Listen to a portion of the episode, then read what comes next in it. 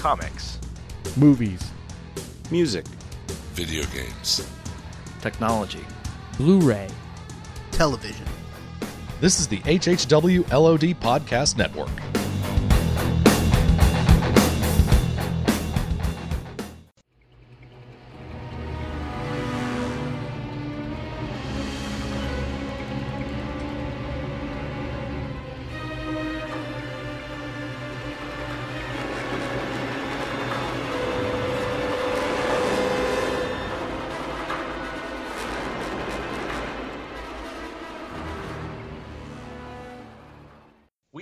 Recording, and this is Out Now with Aaron and Abe. I am Aaron, and as always, this is. Abe.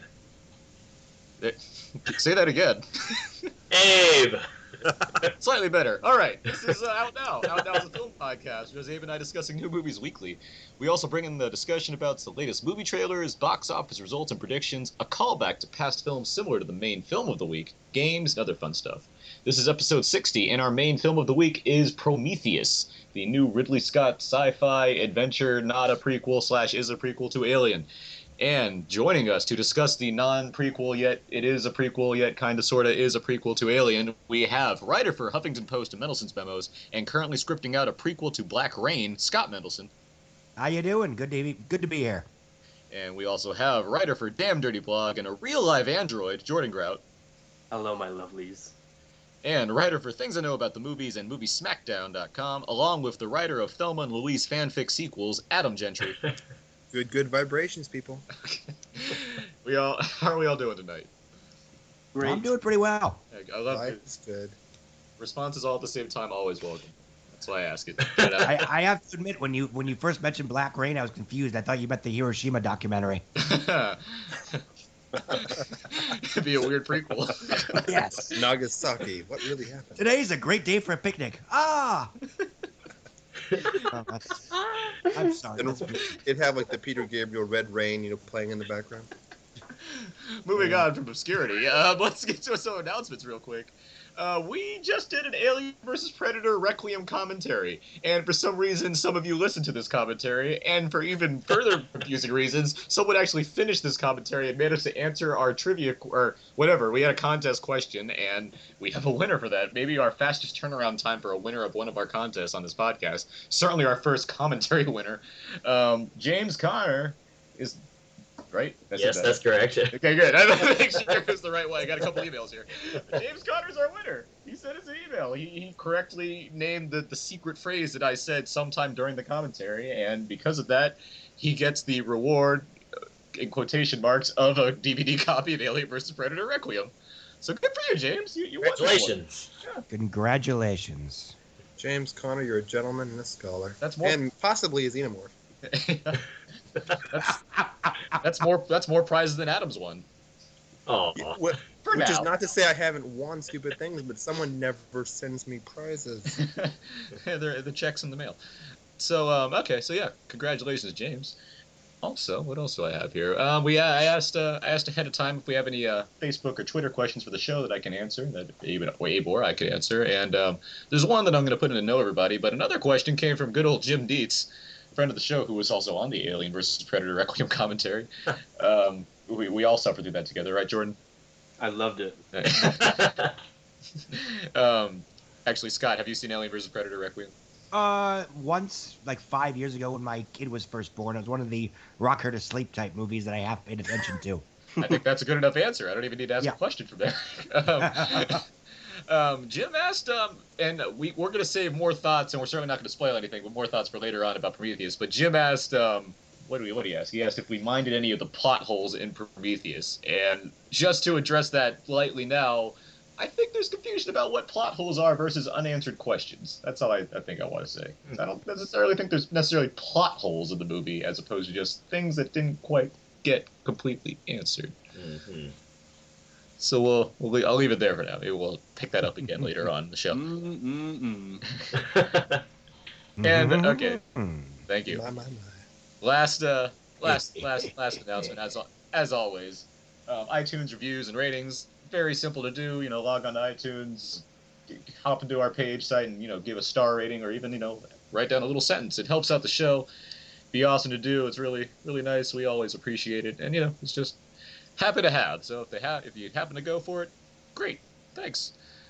So, moving on. Let's get to know everybody. Where each week we try to ask each other a few questions and uh, set the tone for the podcast and better get to know everybody involved. So, with that said, let's start with Jordan. Jordan. Um, Abe, Yes. what is your favorite Idris Elba film performance? Not TV, because I'm sure you'd say Luther.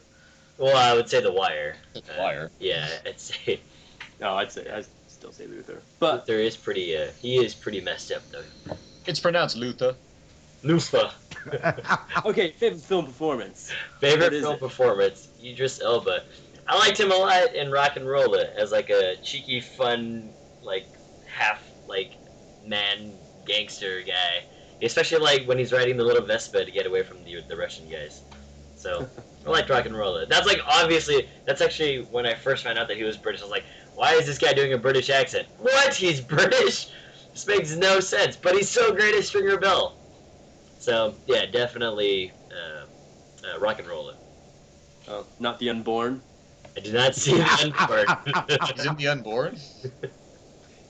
Yeah, he's the, he's the priest in Unborn. The You're saying, you're saying this like I've seen The Unborn. That's that Well- movie that movie lived only to mock me. but not I wrote a big close runner-up would be Ghost Rider 2. I wrote a spiel about that before it came out, basically talking about how Gary Oldman always dies on screen. So then the unborn comes out, and everybody but him dies. He's in Prom Night. What? Yeah, he's in Prom Night. Daddy's little girls. As the world's Girl. dumbest cop. Yeah. All he, all he has to do is stake out their hotel room, and bam, crime solved. There are some dumb cops too, so that's quite a statement. The Reaping. He's in The Reaping too. Why have I not seen all these Idris Elba movies? They're terrible. Apparently. Daddy's Little Girls. He, that's actually the first thing I saw him in, uh, and he was better than the material, as is often the case at the time. Yeah. Very. Uh, Scott, Yes. are you a Predator guy or an Alien guy? Oh boy, I think by default, I default I'd have to be an Alien guy because I really, I I like the first Predator film. I I'm not as huge of a junkie as it as other people, um, and I I could you know give or take anything that came after Predator versus Alien, Requiem, Predator Two, what have you. Uh, I like Alien. I really like Aliens, and I like Alien Resurrection more than most people. So I think that by default makes me an Alien guy. Okay. I thought it's just good, good, wacky, weird, violent, gory fun. Sigh. To be fair, I haven't seen it in 15 years. I myself am a Predator guy. Well, Agreed. That's why we host the show together. we'll have to get into some kind of temple fight later, Scott. let's see. Jordan, Yes. Uh, a month from now, The Dark Knight Rises finally comes out. Uh, do you, what are your thoughts? Do you want Bruce Wayne to die at the end? Why or why not? Um, I want him to live because I feel everyone is expecting him to die. I, I, I, I just feel it wouldn't be appropriate for him to die. I think he should. Uh, the series should end with him alive and kicking it, Cool, I approve. Kicking it old school. kicking it like on a soccer team, like crooked arrows. Pass me the ball. Or whatever they call the ball in lacrosse, I don't know. Where's the striker? This isn't a red card. All right. I guess this goes out to everybody, I, I suppose, because um, what's what's your favorite uh, Alien franchise death, including Prometheus? Alien franchise death. Yeah, your favorite death in the whole series. Hmm. Hmm. I almost want to. I almost want to speak to the. I feel. I feel like it's, this should be like the John Hurt Memorial list here because that one. Yeah. like I, I think that one's too good. Um, but I want. That's too easy of a choice. I, Well, it also happens to be the, the single best. yeah. That Period. too. Like that. I like the Harry Steen, the Harry Dean Stanton death actually. The, the second death, so, uh, just the way that that whole sequence is shot and put together, the way the alien comes out of no, like it just it fe- it it feeds into how great the the alien is at camouflaging. It's the xenomorph is at camouflaging itself, and just it just appears suddenly as if it was a part of the ship. And it's like, oh, here it is, and it just that I just I really that's a great greatly filmed sequence. So I'll stay I'll stay with that one. All right, my question's for Aaron. So, my question to you, sir, is Alien or Aliens? Ridley or Cameron? Okay. And why? All right. Well, that was my question, but doesn't matter. I'll, I'll just. Well, you know, I I win. yeah, good one. Um, I'm gonna. Say, I'm, I'm saying Alien, and it's because with that film, and I, I pose this question to you guys with the, with the film Alien, I don't find flaws in that movie. I'm not saying it's a perfect movie, but there's not a flaw that I can find of that movie when I watch it. Aliens is a movie. I love that movie a lot. I mean, they're both to me they're both five star movies to me. But Aliens is a movie I could easily recognize flaws in. Alien is not that movie, so I say Alien. Now, hmm. to just ask that question, does anyone see? Is there like a recognizable flaw in Alien that I'm like not? I'm just not bringing myself to recognize. It's funny. I actually feel that way about the first two Terminator films, um, where the the second Terminator film is so big, excuse me, big and operatic and exciting and socially relevant, but there are issues. It, there are bits and pieces that haven't aged well. While the first Terminator is, yeah, pretty flawless for what it is. I, I'd agree with that too. But nothing like the only thing I can think of of Alien is for people that are just not, maybe not, don't love the, the like the pacing of that movie, which is very deliberate. But I don't. I love I love Alien. Like I Yeah, I definitely agree with that. Cool. Okay, my turn then. needs Um, more fart jokes. Alien fart jokes. Yes. from Ian Death Holm. by fart. That's death, not From Ian Holm. from Ian Holm. he just farts out like put Android this liquid. cushion here. okay. I'm posing this question out to everybody. This is the question that was submitted to us from James Connor. Um, but I'll just read his email actually. On your MIB3 show, I heard it mentioned that Men in Black made a better series, like as in the cartoon series. I wanted to ask if there are any other movies you think that would make good series or vice versa. No budget concerns and actors willing to make. Okay, so just no concerns about budgets or actors or anything. His choices would be Hellboy, think Fringe, and Jericho, a 2006 CBS series, Red Dawn meets Cabin Fever. Interesting. Hmm. But yeah, so any I like that one. any um series that could be movies or movies that could be better as series? Oh. I'm not going to say it'd be better as a series, but A Clockwork Orange would be pretty interesting to kind of work more in that universe. They're like a milk delivery team. They drive door they drive door to door, you know, handing out milk and raping. Port- portable statues. that sounds terrible. So it's just like Green Acres. Beat your own hobo contest. What about the transporter?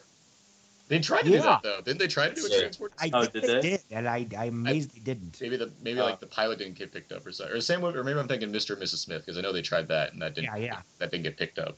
Hmm. I like that. The transporter would work. Yeah, that'd be fun. Yeah, I, I have one for this actually. How, the Losers. The uh, Yeah. I never saw that. I like that movie quite a bit, actually. I think it's a lot of fun, and I like well, I like the comic too. But I think if it was, I think that could, I mean, it basically be the A Team. That's essentially what it is. Yeah. but Uh, if you like- actually, on that note, and I know they're actually considering doing it, uh, if they could get everybody from the movies, I would love to see an Expendables TV series where you Oh, could have basically a revolving door of every you know B-list action star that hasn't worked in ten years. No, no, no, You no, know, no. Finally get Just- Steven Seagal in in the mix. Yeah, exactly. he'd probably stay on a lot longer than Oh. others. And no, thank you. No, thank you. Ugh, I hate The Expendables with such a passion. It's such a terrible movie. Or what about uh? Well, they tried that. Was they tried Starship Troopers, didn't they? That was like an animated show. Yeah, I heard it was good. I never watched it though. That'd be like a neat HBO show, or, but probably Showtime. You know what really needs a sequel? Melancholia. I was thinking you're gonna say Ninja Assassin.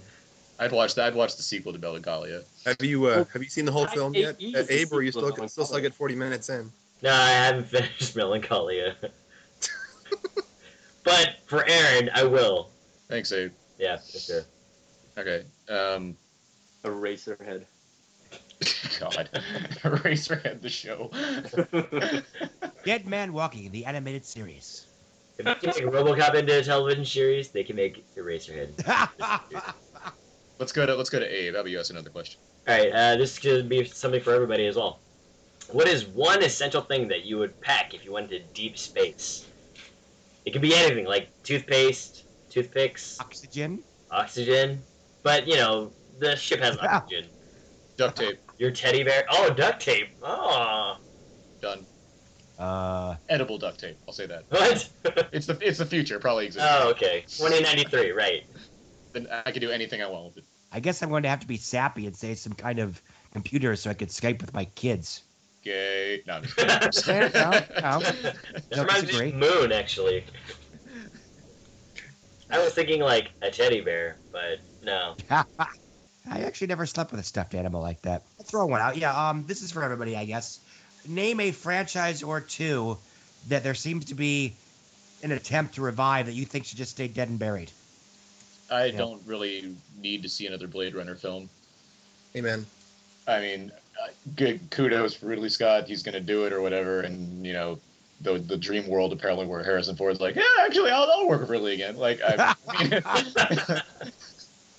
like if that happens, like, yeah, I'll go see it. But it's like I'm pretty content with the Blade Runner I have here. Total Yeah, Recall. I heard they want to turn that into a franchise. well, didn't they do like a? Wasn't there a TV series for Total Recall? There was a TV series and a Yeah. direct-to-DVD sequel, if I recall. For me, it, it's uh, in addition to Blade Runner, it's got to be Toy Story. I'm hearing talk about Toy Story 4. And that infuriates me because Toy Story too. 3 is so magical. You guys perfect. keep mentioning this. I've not heard. I've not I'm heard. so Toy Story. curious I've- because they're They're both doing, so they've, they've done like a couple animated short things and they're going to do like like two 20 minute animated short things but i don't think they really want to do any more sequels i think they're Well, just but content with these little you know- short stories One Tom Hanks has said that he's heard buzz about a possible fourth film. You heard what What do you- she heard Buzz? buzz. Scream. scream yeah we don't i don't think i need the scream tv series Yeah. uh, Uh, I'll Gabe throw it. does, though. he's the one person that likes scream fools it was funny and fun, and everyone was dead. You're wrong on the first two counts. all right let's uh let's move on here okay so that's uh that's how we play know everybody so yeah there you go um the scene was, um all right so let's get to movie trailer talk. We uh talk about a couple of the newest movie trailers that have hit screens this past week and we certainly got a couple new movie trailers here. Um let's talk about the first one. It is the new film from quentin tarantino django unchained starring jamie foxx christoph waltz and leonardo dicaprio. And it's due to come out this Christmas, and it concerns Jamie Foxx as a former slave who's teamed up with a German bounty hunter played by Christoph Waltz as they attempt to find the man who has, uh, I guess, wronged Waltz and kidnapped Jamie Foxx's his, uh, his wife. And this apparently turns out to be an evil plantation owner. I don't know if there's non-evil plantation, whatever. There's an evil plantation owner played by Leonardo DiCaprio. This film is very much a western, although being Tarantino, it's probably gonna mash in a lot of different kinds of things. But with all that said, let's uh, what do we think about the trailer? Let's start with uh, Jordan. Oh, I can't wait. I mean, um, at, at first I was. Afraid? You were Um, petrified. I'm sorry. At first, you were afraid. You were petrified. No, no. Um, I, I, I, I was confused. Sorry, as why they would release it on like the Christmas holiday, when last year Girl the Dragon Tattoo kind of underperformed. But the the, the more I think about it, the I, I, I think it's going to do quite well. Um, it's it's not as dark. or doesn't look as dark as Dragon Tattoo for one thing. Um, and come on, it's Quentin Tarantino. Who's not looking forward to it? Adam. Um, I will be there opening night, but I was underwhelmed by the trailer. I mean, it, it doesn't really have the vibe. Uh, I mean, looking at it like this, I adore Glorious Bastards, and that was just I felt a brilliant, brilliant film. Particularly when you look at what he's his pedigree, and this one just looks kind of like a by the numbers revenge flick. It doesn't look that terribly exciting. I'm hoping that I'm wrong. I'm hoping that it's just kind of a poorly cut together trailer. Not poorly, but just an underwhelming, you know, series of footage that they picked. So I'll be there opening night, but I'm hoping it's better than the trailer. I will go next because I have a response to that. I I think you can say the same thing about the Inglourious Basterds trailer, the initial one anyway, where it literally just presents you with a group of guys that are going to kill Nazis, and that's the entire story. Of course, we now know that Inglourious Basterds has way more going on, and that whole section of the film is probably the the the least seen plot in that movie. But uh, I mean, I, certainly going in there, you certainly seeing that initial trailer for Inglourious Basterds, I thought a certain thing before you know understanding that I was getting something else out of it. But with that said, I really like the um, Django Unchained trailer. Just I mean, just because I got super enthusiastic about seeing a new Quentin Tarantino film, let alone a western by him, since he's been dabbling in the themes of westerns for in a lot of his films, and now he's just finally doing a straightforward one. Uh, to respond to that really quick, Mhm. but again, how many Tarantino films do we need where, oh, okay, we've got a couple of folks or, or one main protagonist who have a series of people to kill? I mean, this is what, the fourth film with that through lines? I mean, I'm just saying, it looks kind of familiar, and I'm not sure if I want a familiar thing. I wanted to see where he can go and what else he can do. Scott, I thought it was an okay trailer. The the trailer itself didn't particularly blow me away, but you know whatever. Uh, it looks fun, it looks colorful. Leonardo DiCaprio looks like he's having a blast. But the idea of the film very much excited me. Um, I love the idea that Quentin Tarantino's second act of his career is going to be basically a a you know basically doing revenge, revisionist history revisionist history with an eye toward sort of feel good bloodshed with a deconstructing look at what that says about us that we are so happy to see you know the bad guys get slaughtered in you know in such a brutal horrifying way. Uh inglourious basterds was you know for me i saw it twice and i got a lot more out of it the second time i saw it. You know its morality is more complicated than i think i gave it credit for initially. It's basically a film that you know asks you to root for you know the oppressed murdering slaughtering butchering the oppressors and then basically you know basically is willing to say you know is that is that really a good thing? Is that something we want to encourage? And also in a way and i hope uh, django unchained sort of continues this you know sort of quentin tarantino looking at how we view history through a cinematic lens.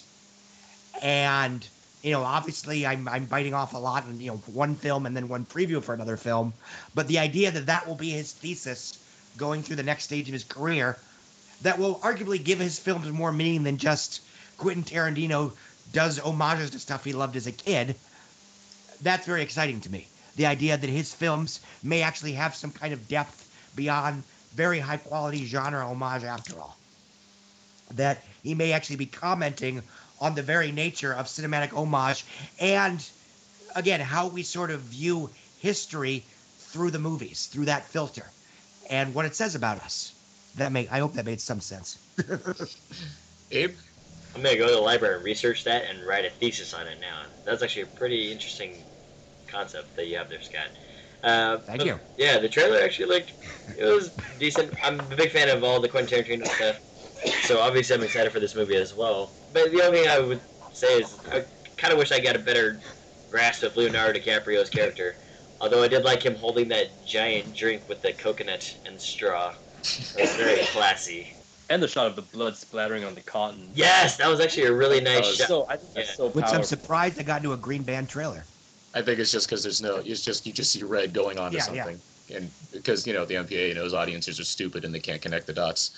True. Um, flawless as always. It was a hot day and there's a lot of lipstick. Let's just say that. All right, well, Django Unchained opens on Christmas Day, and uh, fittingly, um, and uh, yeah, our next trailer we have is the new, first time in a while, live action film from Robert Zemeckis. It's called Flight, and, and it stars Denzel Washington as a pilot who makes a a miraculous save during a airplane flight, and um, upon review is called into question in regards to his character. I guess that's the easiest way to phrase it, since the trailer seems to spoil a lot more about most of the film.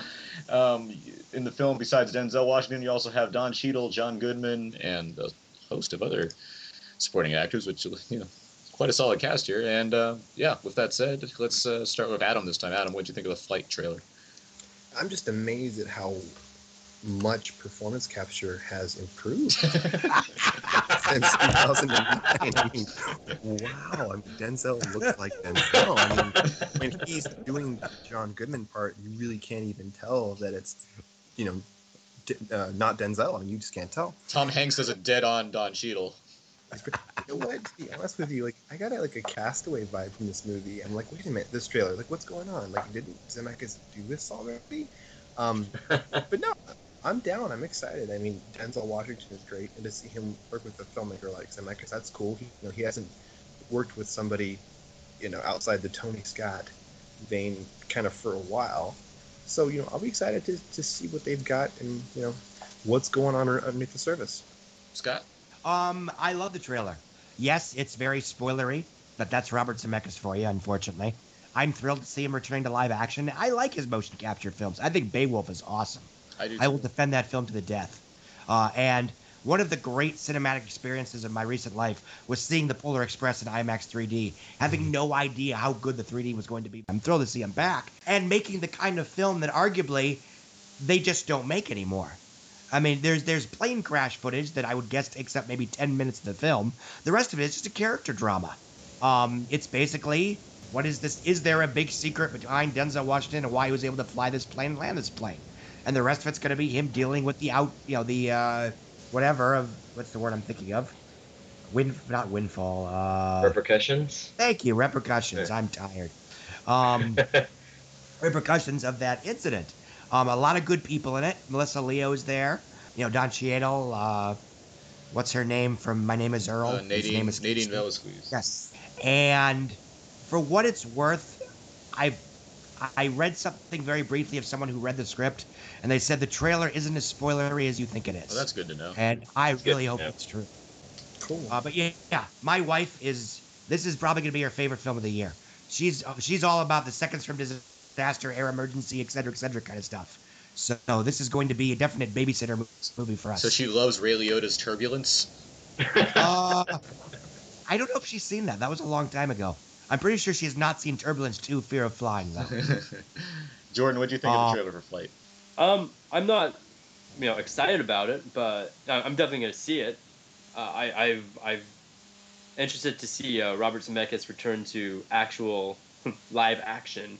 Um, I haven't been a fan of his, most of his animated stuff in the past decade. So, um, yeah, I mean, John Goodman, it's going to be great. I, I love that little shot with uh, doesn't he have like a weird ponytail or something? Yep. Um, yeah, that sold me. So, Well, I, I have to say, I, I that was very curious to me because that's pretty much the same ponytail he wears on this, on Community. So now you have to wonder, is that his hair now? What you know, I don't think he had that ponytail on his initial episode in Community, if I'm if I'm not Yeah, mistaken. but the, but the later the ones. later in- ones he did, so I feel yeah. like he was, you know, filming Flight Filming and filming movie. and Community at the same time. Or that's his hair. Or he wanted, he made the choice to do it on Community unexplained, and then brought it over to Flight. Could be. Could But be. who's keeping track? Uh, Abe, what'd you think of the Flight trailer? Uh, I thought it was very interesting. I thought it was very cool that it's not so much a Sully Sullenberger story of, oh, you're a hero, praise you, Denzel, kind of thing. It's kind of like it's kind of a, mysterious sequence of events, and also maybe like a character play. Um, uh, there's a legal battle. I don't know if Aaron Sorkin wrote it. He probably didn't, so I'm not gonna enjoy that. But uh, I was also very curious about the musical selections in this trailer. I thought it was very odd because uh, they've got like you know some nice little upbeat bohem like Bahama music, and then there's this very serious thing going on. So I can't really tell where this is going. But yeah, definitely when John Goodman goes in, I was like, this is kind of strange, but I'm going with it. Yes. So yeah, shotgun to the face with uh, Denzel Washington. Seems like they waited a long time to do an executive decision sequel, but I'll still see it. Oh snap! Look at the same thing happened to the same guy twice. Um, yeah, I I I like this trailer just because I didn't know this was coming. Like I, I knew Robert Zemeckis was coming back with a live action movie, and I was like, oh okay. And then I finally saw this trailer. I was like, oh well, that's that's different. All right, I, that that that, that look that looks like fun. um, Yeah, I, I didn't know he had already filmed it. I thought like he was in the process, like in uh, pre-production. But yeah, um, I you know I like Robert Zemeckis as a director. I like Denzel Washington. I like Jor- um, John Goodman. I mean, so you got a lot of good ingredients right there, along with the rest of the people in it. I like Don Cheadle a lot too, so that always helps. Even though he's playing a square in this movie, it seems. But uh, Hey, although I do, takes one to know one. thank you. I, I do like the reteaming of Denzel Washington and Don Cheadle after Devil in a Blue Dress. So that's that's something right there. Probably not going to be as awesome as his character as Mouse in that movie though. But um, and the reteaming of John Goodman and Denzel Washington after Fallen, I believe. Too. After Fallen, yeah. God, I love that movie. That's a cool movie.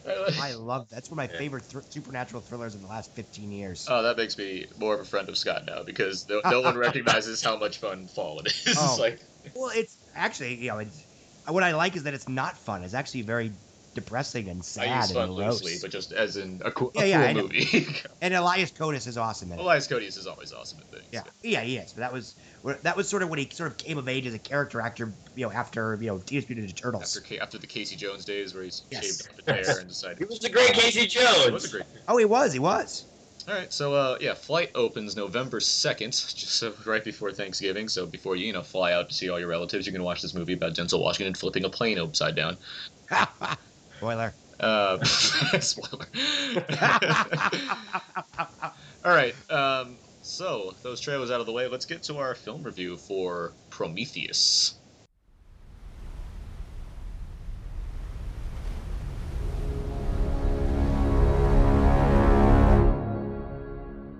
A king has his reign.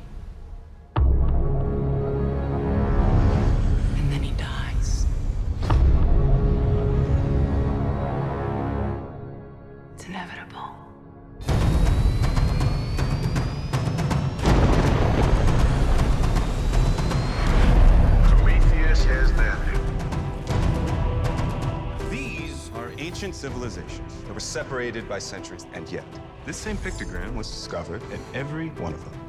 You're smiling. I think they want us to come and find them. We're all here because of a map you two kids found in a cave. Not a map, an invitation. From whom? Please tell me you can read that.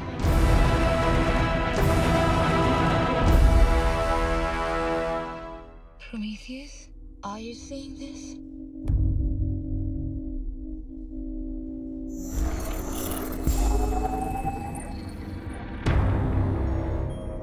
Whatever that probe is picking up, it's reading life form.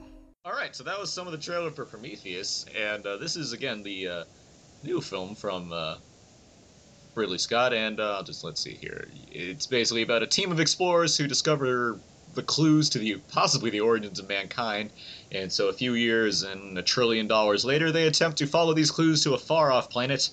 And upon arrival, the explorers, along with the help of and surveillance from the Weyland Company, that is paid for the expedi- expedition, as well as um, an android in the form of Michael Fassbender, uh, they discover a location that seems to have once been occupied by an advanced race of beings. Of course, this discovery leads to bad times for everybody, as well as disastrous things occur when people try to touch things that they shouldn't.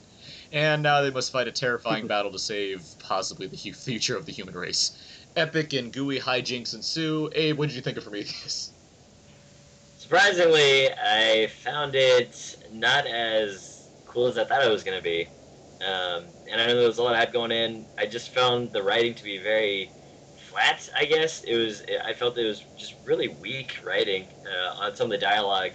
And then I found that there, a lot of the side characters were just there for really no reason. The movie moved along very. The pace was set very. Um, it seemed like it was very quick. And if there is a director's cut, I'm willing to watch that. I think that Adam, you had written earlier that if there was maybe a 45 minutes extra or something like that, it would have been great. Uh, and I do agree with that because there's a lot of things that I wanted to be explained. Uh, I could do a lot without some of the side characters. I could really go into some more about the engineers, um, maybe some of the structures. Um, and again, I felt that some things were coming out of the blue. There's one point where Idris Elba all of a sudden knows all this explanation of an installation in space or in deep space, and I have no idea where that came from. I think it was more speculation. Okay, yeah, speculation, but where does that come from? You know, and then it's it's just a lot of weird things that I didn't really like about it. But I liked the concept of it. And I liked the idea of you know these guys going into deep space, maybe trying to find out what this meaning is. And uh, I found the production value to be very good. The costume design was great. The sets, um, all the tanks and everything else, or all the uh, the vehicles and um, the technology that they're using. But otherwise, I just I really couldn't get into it. I was actually kind of upset that it was so choppily written, and it's just it wasn't really pleasing to me. Adam. I really liked Prometheus. Um, I don't think it's a perfect film, and I can understand what Abe's getting at as far as I mean, it's it's tough when you have a film like this that is you know Ridley Scott finally coming back to sci-fi for the first time since Blade Runner, and not just coming back to sci-fi, but coming back to the Alien universe. I mean, these are really exciting things because I think Ridley Scott's best films are sci-fi films, whether you look at Alien or Blade Runner or whatnot. Um, so I mean, it's, it's a really exciting thing, and it's, it's tough when you have your expectations up so high. I mean, to, to to Abe's point, I mean, I can understand, I can kind of agree. Okay, yeah, I mean, that trailer you know makes it look incredibly awesome, and it's not doesn't quite live up, but at the same time, I really liked it. Um, I think it's a beautiful film visually. Uh, I think the colors are fantastic, and I really like the way it kind of sidesteps your expectations. I mean, I was ready for an immediate body count, and the way that the film takes its time to establish the tone, to establish the characters, to kind of set things up, and so that it just it's, I like the way it sidesteps you because you're ready for a body count, and it takes its time to get there. And then when it does have some rather big uh, chills and thrill moments, you know, those are pretty effective. Um, there are a lot of things about the film I don't particularly understand. I'm looking forward to a second viewing to see if I can put them together. Um, I do think the film would have been better served to be a bit longer because uh, there are a lot of really interesting concepts that the film suggests and it kind of hints at, but we don't really get into. Like, for example, uh, the Shaw character, the Noomi Rapace, Rapace, um, pardon me, character, she's a person of faith, and then all of a sudden she's out in the situation where her her certainty is being challenged by doubt, and she's you know, wrestling with all these complex emotions. You know, I really would have liked to see that dealt with a little more thoroughly and whatnot. And I think if the film had been a little longer, with a couple more um, sequences where we really kind of get into these characters' heads a little bit more, I think that would have served it better. Um, but by the same token, I'm, I really enjoyed the film. I think it's a beautiful film visually, and I'm looking forward to seeing it again. I'd like to go next, and uh, before I dig into it, I just want to say, from what I've read, and this could easily change, uh, Ridley Scott doesn't seem to plan on be planning on doing a director's cut. I'm not saying that's not going to happen, but from what I've read, I mean, he says he's pretty happy with the cut that's out currently. That's what I've heard. But um, I uh, I like the film quite a bit. I wouldn't say I love the film. Um, I think it has some very clear problems. I think story and character are not the film's strong suit, but v- visually it's pretty fantastic. And yes, there there are a lot of there's a lot there's a lot going on in what it's trying to present and how it's tr- trying to represent all the various ideas it brings up. And no, it does not answer a lot of. It, le- it leaves you with a lot of lingering thoughts about certain things, and it leaves you to do a lot of space, a lot of kind of work yourself for speculation on how certain things should be coming together or what they have the potential to come together in a potential sequel or what have you. And so I, I think it's I think the film is very ambitious and just doesn't quite bring full closure to a lot of what it's what it's putting out there and what it's setting up. But beyond that, yeah, I do. I did really like the movie for its visual splendor. I, I think the the direction from Scott, regardless of the script, I think he I think he certainly. I think I think he certainly tried a lot. He tried to really to delve back into a sci-fi film and really give it all he has. I think um, I think it I think it does when it does real when it's like when the film's working at its best. I think it is really good. It has one of the tensest scenes I've seen in quite some time which I don't want to detail here, but I saw this movie twice and was squirming around both times. And I also think that the gift of Michael Fassbender once again goes a long way because he's absolutely fantastic in this movie. And um, I can get into other things later on about what I really didn't like about this movie in regards to certain character decisions and how conventional the the story feels once you take away basically the ideas and visuals and get down to what the arc of this film is. I think there's some clear problems there, but I'll let others talk for now. So, um, Jordan, what do you think of the film? Um, I liked it quite a bit. I agree with with pretty much everyone that it, it, it is a bit sh- too short for for everything that it introduces and tries to explore. I feel that its intentional inconsistencies would would have um, paid off a, a, lot more if it were at least you know even 15 minutes longer. Um, some of the character, I mean, m- most of the characters just vanish from the film completely. Um, it, they said there were about 17 crew members. I don't think we even saw all 17. Very few get actually get the chance to breathe. But the ones we see, I did like the relationships, and I, as you said, it has some very tense scenes. Um, although some of them, the, the, the way they, they develop are are pretty stupid at, at one point. Um, but it's it's a film that I feel we could have just a, a whole podcast talking about our theories on it and um, how how we interpreted different aspects of it. And for that, I really appreciate um, that the people I saw it with. Some of them didn't like it, but we still had this great conversation about it, which is which is really rare for a big summer blockbuster. So for that, I really I really appreciated the film for giving that opportunity. Um, I thought the acting was really good all around, um, especially well, of course Fassbender and Noomi Rapace. Um, I felt she kind of brought this uh, this gentle and warm presence to kind of counter Fassbender's like chilling amb- ambiguity. Um, yeah, I can definitely see how people you know could walk out disappointed. I don't blame them at all. It, it's a valiant effort, and I feel for the most part it succeeds. Uh, Scott. Um, I'm pretty much mixed negative on this one. Having said that, it's a film that, like Tintin, I didn't like, but I'm certainly not going to begrudge anyone that did like it. Um, visually, it looks gorgeous.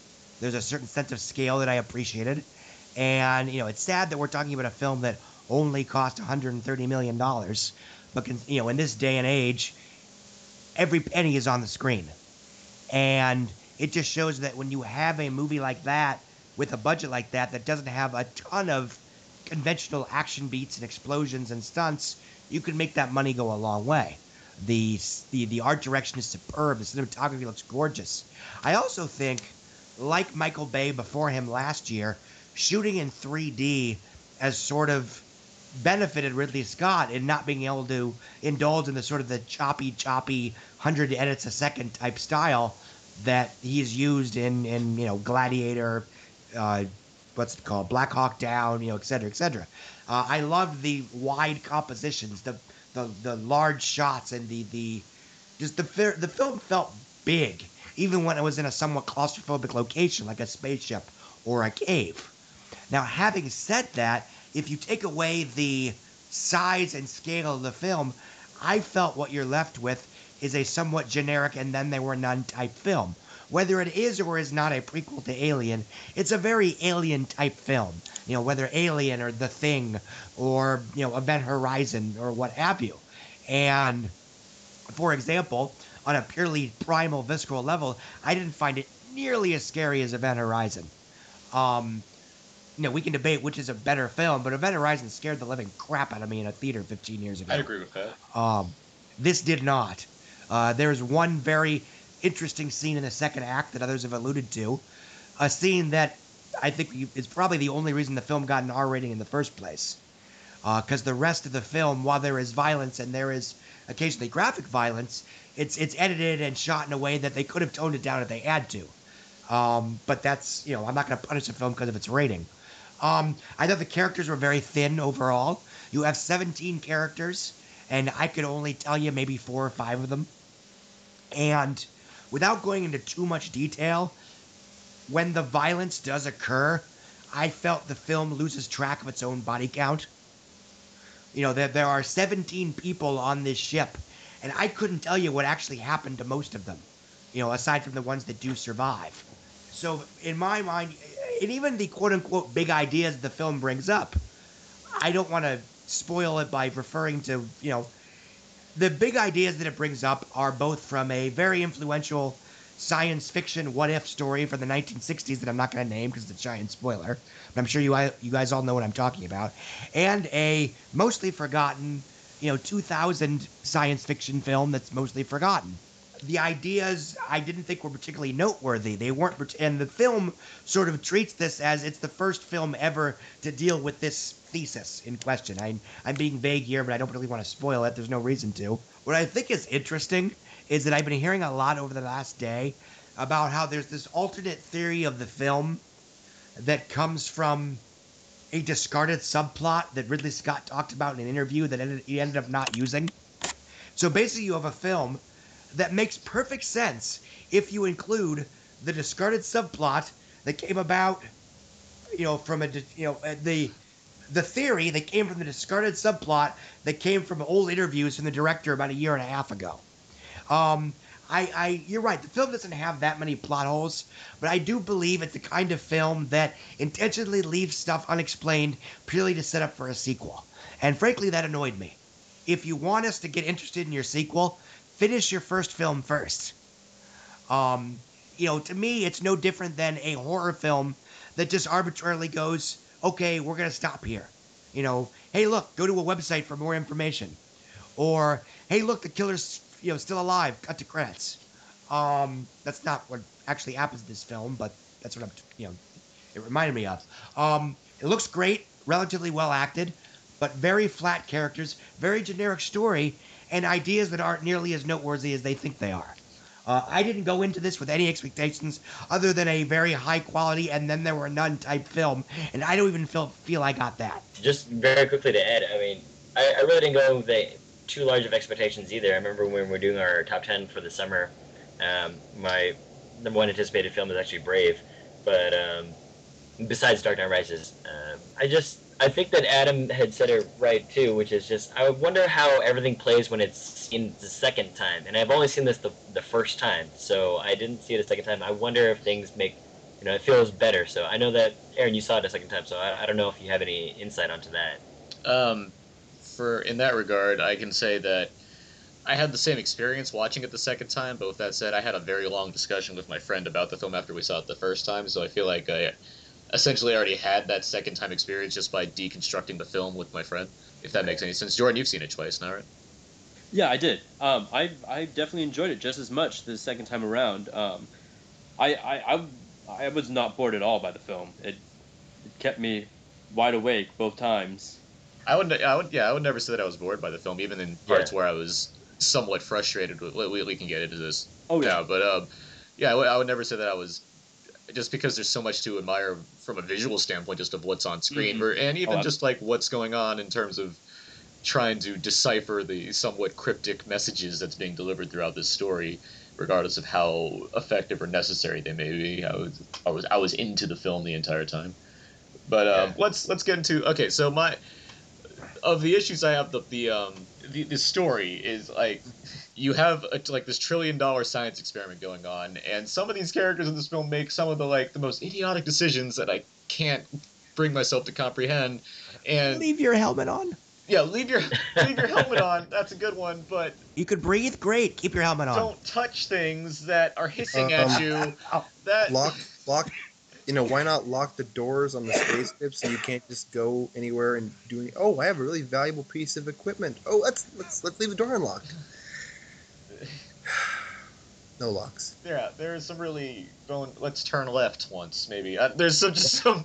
there's some really poor choices made by characters. I mean, that's what I'm getting at with the the story seems very like choppily to put together, which is just you meet these these guys come out of hypersleep. They have this meeting. You meet one guy who is like a badass. Apparently, he's like a shaved head guy. You realize later he's a geologist, and he has this huge emotional outburst for no real I, reason. Yes, I know exactly what you're talking about. And yeah, that was and then, Yes.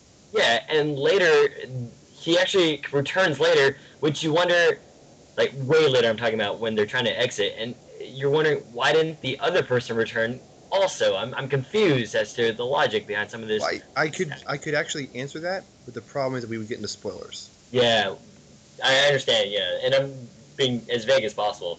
But you know, just some of that stuff where you have these characters, they do develop a little bit, but you really don't go much more, and then you you expect people to to see their point of view or or, or care where they're coming from. But the, uh, realistically, I just felt that this came out of the blue, out of left field, and I wasn't sure uh, if the if uh, they meant to write this this way, which I'm sure that they did. But again, Scott had made it correct, which is just this is not a novel concept. This is not anything new. They could have really done a lot better with this, and I it, I was just really disappointed with the writing most of all and the character development. Um, and there's another there's two more examples of that, which is Noomi Rapace's uh, love interest and her her I guess her PhD partner he's really excited, and then he's really sad, and then he's really excited again, and I'm not really sure like what his deal is because he's the badass of the group or something. Uh, so I don't really understand that. And then there's also this very emotional part where uh, she's talking to him about bearing children, and I'm just not really sure how that came up at all. That, that was kind of out of that's kind of like the Gremlins thing of the the father dying on Christmas thing. You know what I mean? And so I was just I, I really didn't appreciate any of the writing. I just felt as though it was just so poor. Yeah, pretty much. I mean, I didn't have as big of a problem with the characterization. I mean, I will agree that some of it's kind of flat, and sometimes, I mean, some of the dialogue's pretty pedestrian as far as like the side characters. And I mean, yeah, we don't really get as, as far into their heads as, as we might have liked as far as the side characters go. But at the same time, I mean, it, it didn't bother me so much just because the film was so engaging visually, and because I mean, I, I felt I guess a decent connection with with Noomi Rapace's character. I mean, there's some stuff that she has to uh, overcome and deal with in the in the course of the film, and like you were alluding to, Aaron. I mean, there's that there's that one scene. Oh my God, that was that was am- amazing. I mean, like I said, the film's not. I don't think the film's that ter- really that scary, with the exception of that one scene. Um, Yeah. And there's also another scene where she has to she watches something happen to another character that I really thought was really emotionally effective. So I I get what you're saying as far as the characters being a little flat in places, but it didn't bother me as much as bothered you. Yeah. It didn't bother me in terms of I was happy with following the characters. It didn't bother me in the same way that in Aliens, I'm not bothered by not knowing all of the characters in that film. Aliens is another film that also has many Exactly. many characters in that movie, but you only get to know like Michael Biehn and Ripley Ripley and Newt for the most part, like the other and Paul Reiser. Like the other one, even even like that. I mean, even Vasquez and Bill Paxton's character, like you just you just know them as basically archetypes of people. Like they're just they're kind of they're fairly one dimensional. I mean, they don't- they don't have much going on that you like learn about them beyond Bill Paxton's hilarious delivery of lines and Vasquez, Vasquez's ability to act like a tomboy. Like there's no there's nothing else to these characters. You really you don't learn about. Okay, but with. It- But yeah, that's a lot of that's talk about aliens. Talk for Prometheus, I mean, yeah, we only we only get to know so much about some of these characters, but the ones I got to know about, mainly Michael Fassbender and Noomi Noomi Rapace to an extent, Michael Fassbender is incredibly fascinating to me. And yeah, I, it it does suffer when you have like other characters that are you know supposed to be pivotal to certain sequences who are just written very poorly, and that those are things that I certainly recognize badly about the film. But I was intrigued enough by things that Michael Fassbender's character did, and just things that the movie did in general, where I was able to overcome some of those problems I had to enjoy the film more. Am I interrupting? Thought you might be running low. Pour yourself a glass, pal. Thank you, but I'm afraid it would be wasted on me. You think we wasted our time coming here, don't you?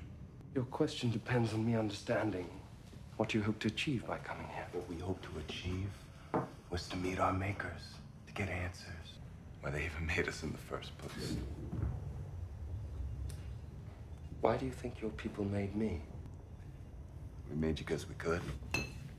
Can you imagine how disappointing it would be for you to hear the same thing from your creator? May I ask you something? Please do. How far would you go to get what you came all this way for? Your answers. What would you be willing to do? Anything and everything. One thing that bothered me, and I really hope I'm not repeating what someone said, um, without trying to give too much away, there's a, a certain entity that comes aboard the ship, and like no one mentions it, like no one's concerned about it until like the script needs it again, like the very last scene, and that kind of bothered me. I thought, what? Come, you you you have this really dangerous thing on your ship. You should be concerned about getting rid of it. Um, that should be your number one priority, and um, and just little things like that sprinkled throughout the uh, the story. No, I, I agree with you. I think a lot of the film, frankly, revolves around the idiot plot, which Sure. is Gene Siskel always talked about. You know, the movie would be over in five minutes. Everybody was an idiot. Uh, one thing that bothered me on a on a character sense is, you know, we're all supposed to go, oh, you know, Charlize Theron is such a bitch, for lack of a better word, but you know, she's right. You know, most oh. she she has the right idea pretty much the entire film, Except for one scene. and well, yes, except for one scene where she, yeah. Mm-hmm. Doctors, Miss Vickers would like to have a quick word before the adventure begins. I think there might be some confusion about our relationship. Let's say you do find these beings down there. You won't engage them. You won't talk to them. You will do nothing but report back to me. You know, we're supposed to empathize with the with Noomi Rapace and and her lover slash partner, and like, no, they're they're wrong, and she's right, and and the movie lost me for a while because that was pretty obvious, coupled with the very very stupid things that so many characters do once they get into the exploratory stage of the movie. Uh, again, yay, you can breathe. P- keep your helmet on. you know, oh oh, it's got oxygen. Great, put your helmet on. But but the the oxygen readout, readouts were better than Earth's. Keep your helmet on. Spaceball Oh. style. Yes, exactly. Uh, because you know, because of that, the film went from suck to blow. Um, that makes no sense. I just want to throw that in. Um, Great reference. Are we still talking about Prometheus? um, and how, you is, know, how is that not an improvement? um, but no, and you know, don't touch the alien life forms, or you know, it, it's. I don't remember if any of them take off their gloves or not. I would imagine they weren't that dumb, but Got close. um, yeah, yeah. There's a scene Um, with Noomi Rapace outside, just like heavily breathing, and her hand is free. And I was thinking, wouldn't her hand just burn off? but You'd that's think. just that's just like nitpicking. No, and, and and you know, again, I felt the characters. were- You know, I think it's ironic that a, a number of people have compared this film to 2001 for one reason or another. I, I think they couldn't be more different, but the same thing in that the robot is the more most interesting character in the film, and you know, more interesting than any of the humans. With 2001, you know, arguably that's intentional.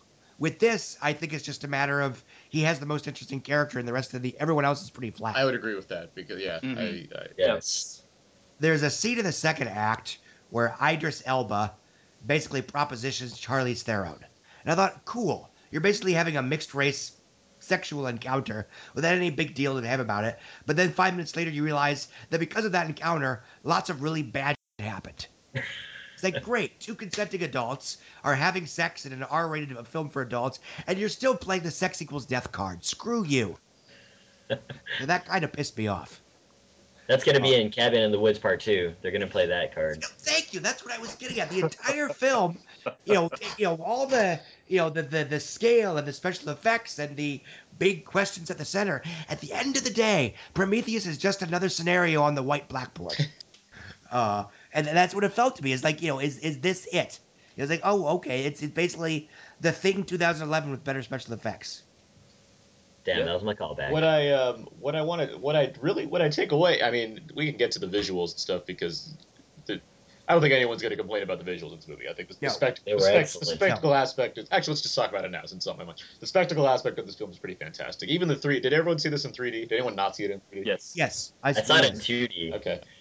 So 3D. Okay, Ridley Scott filmed in 3D with with 3D cameras. Like he did all that. He, he did it the, the the right way to do it, and because of it, he was also able to kind of limit his similar to like Michael Bay last year, where it wasn't as heavy with the edits because you have to be a little more careful in how you film a 3D scene, but and you know adding the sense of scope and scale that Ridley Scott can do since he's you know he's he's practiced a few times in the the realm of epic filmmaking.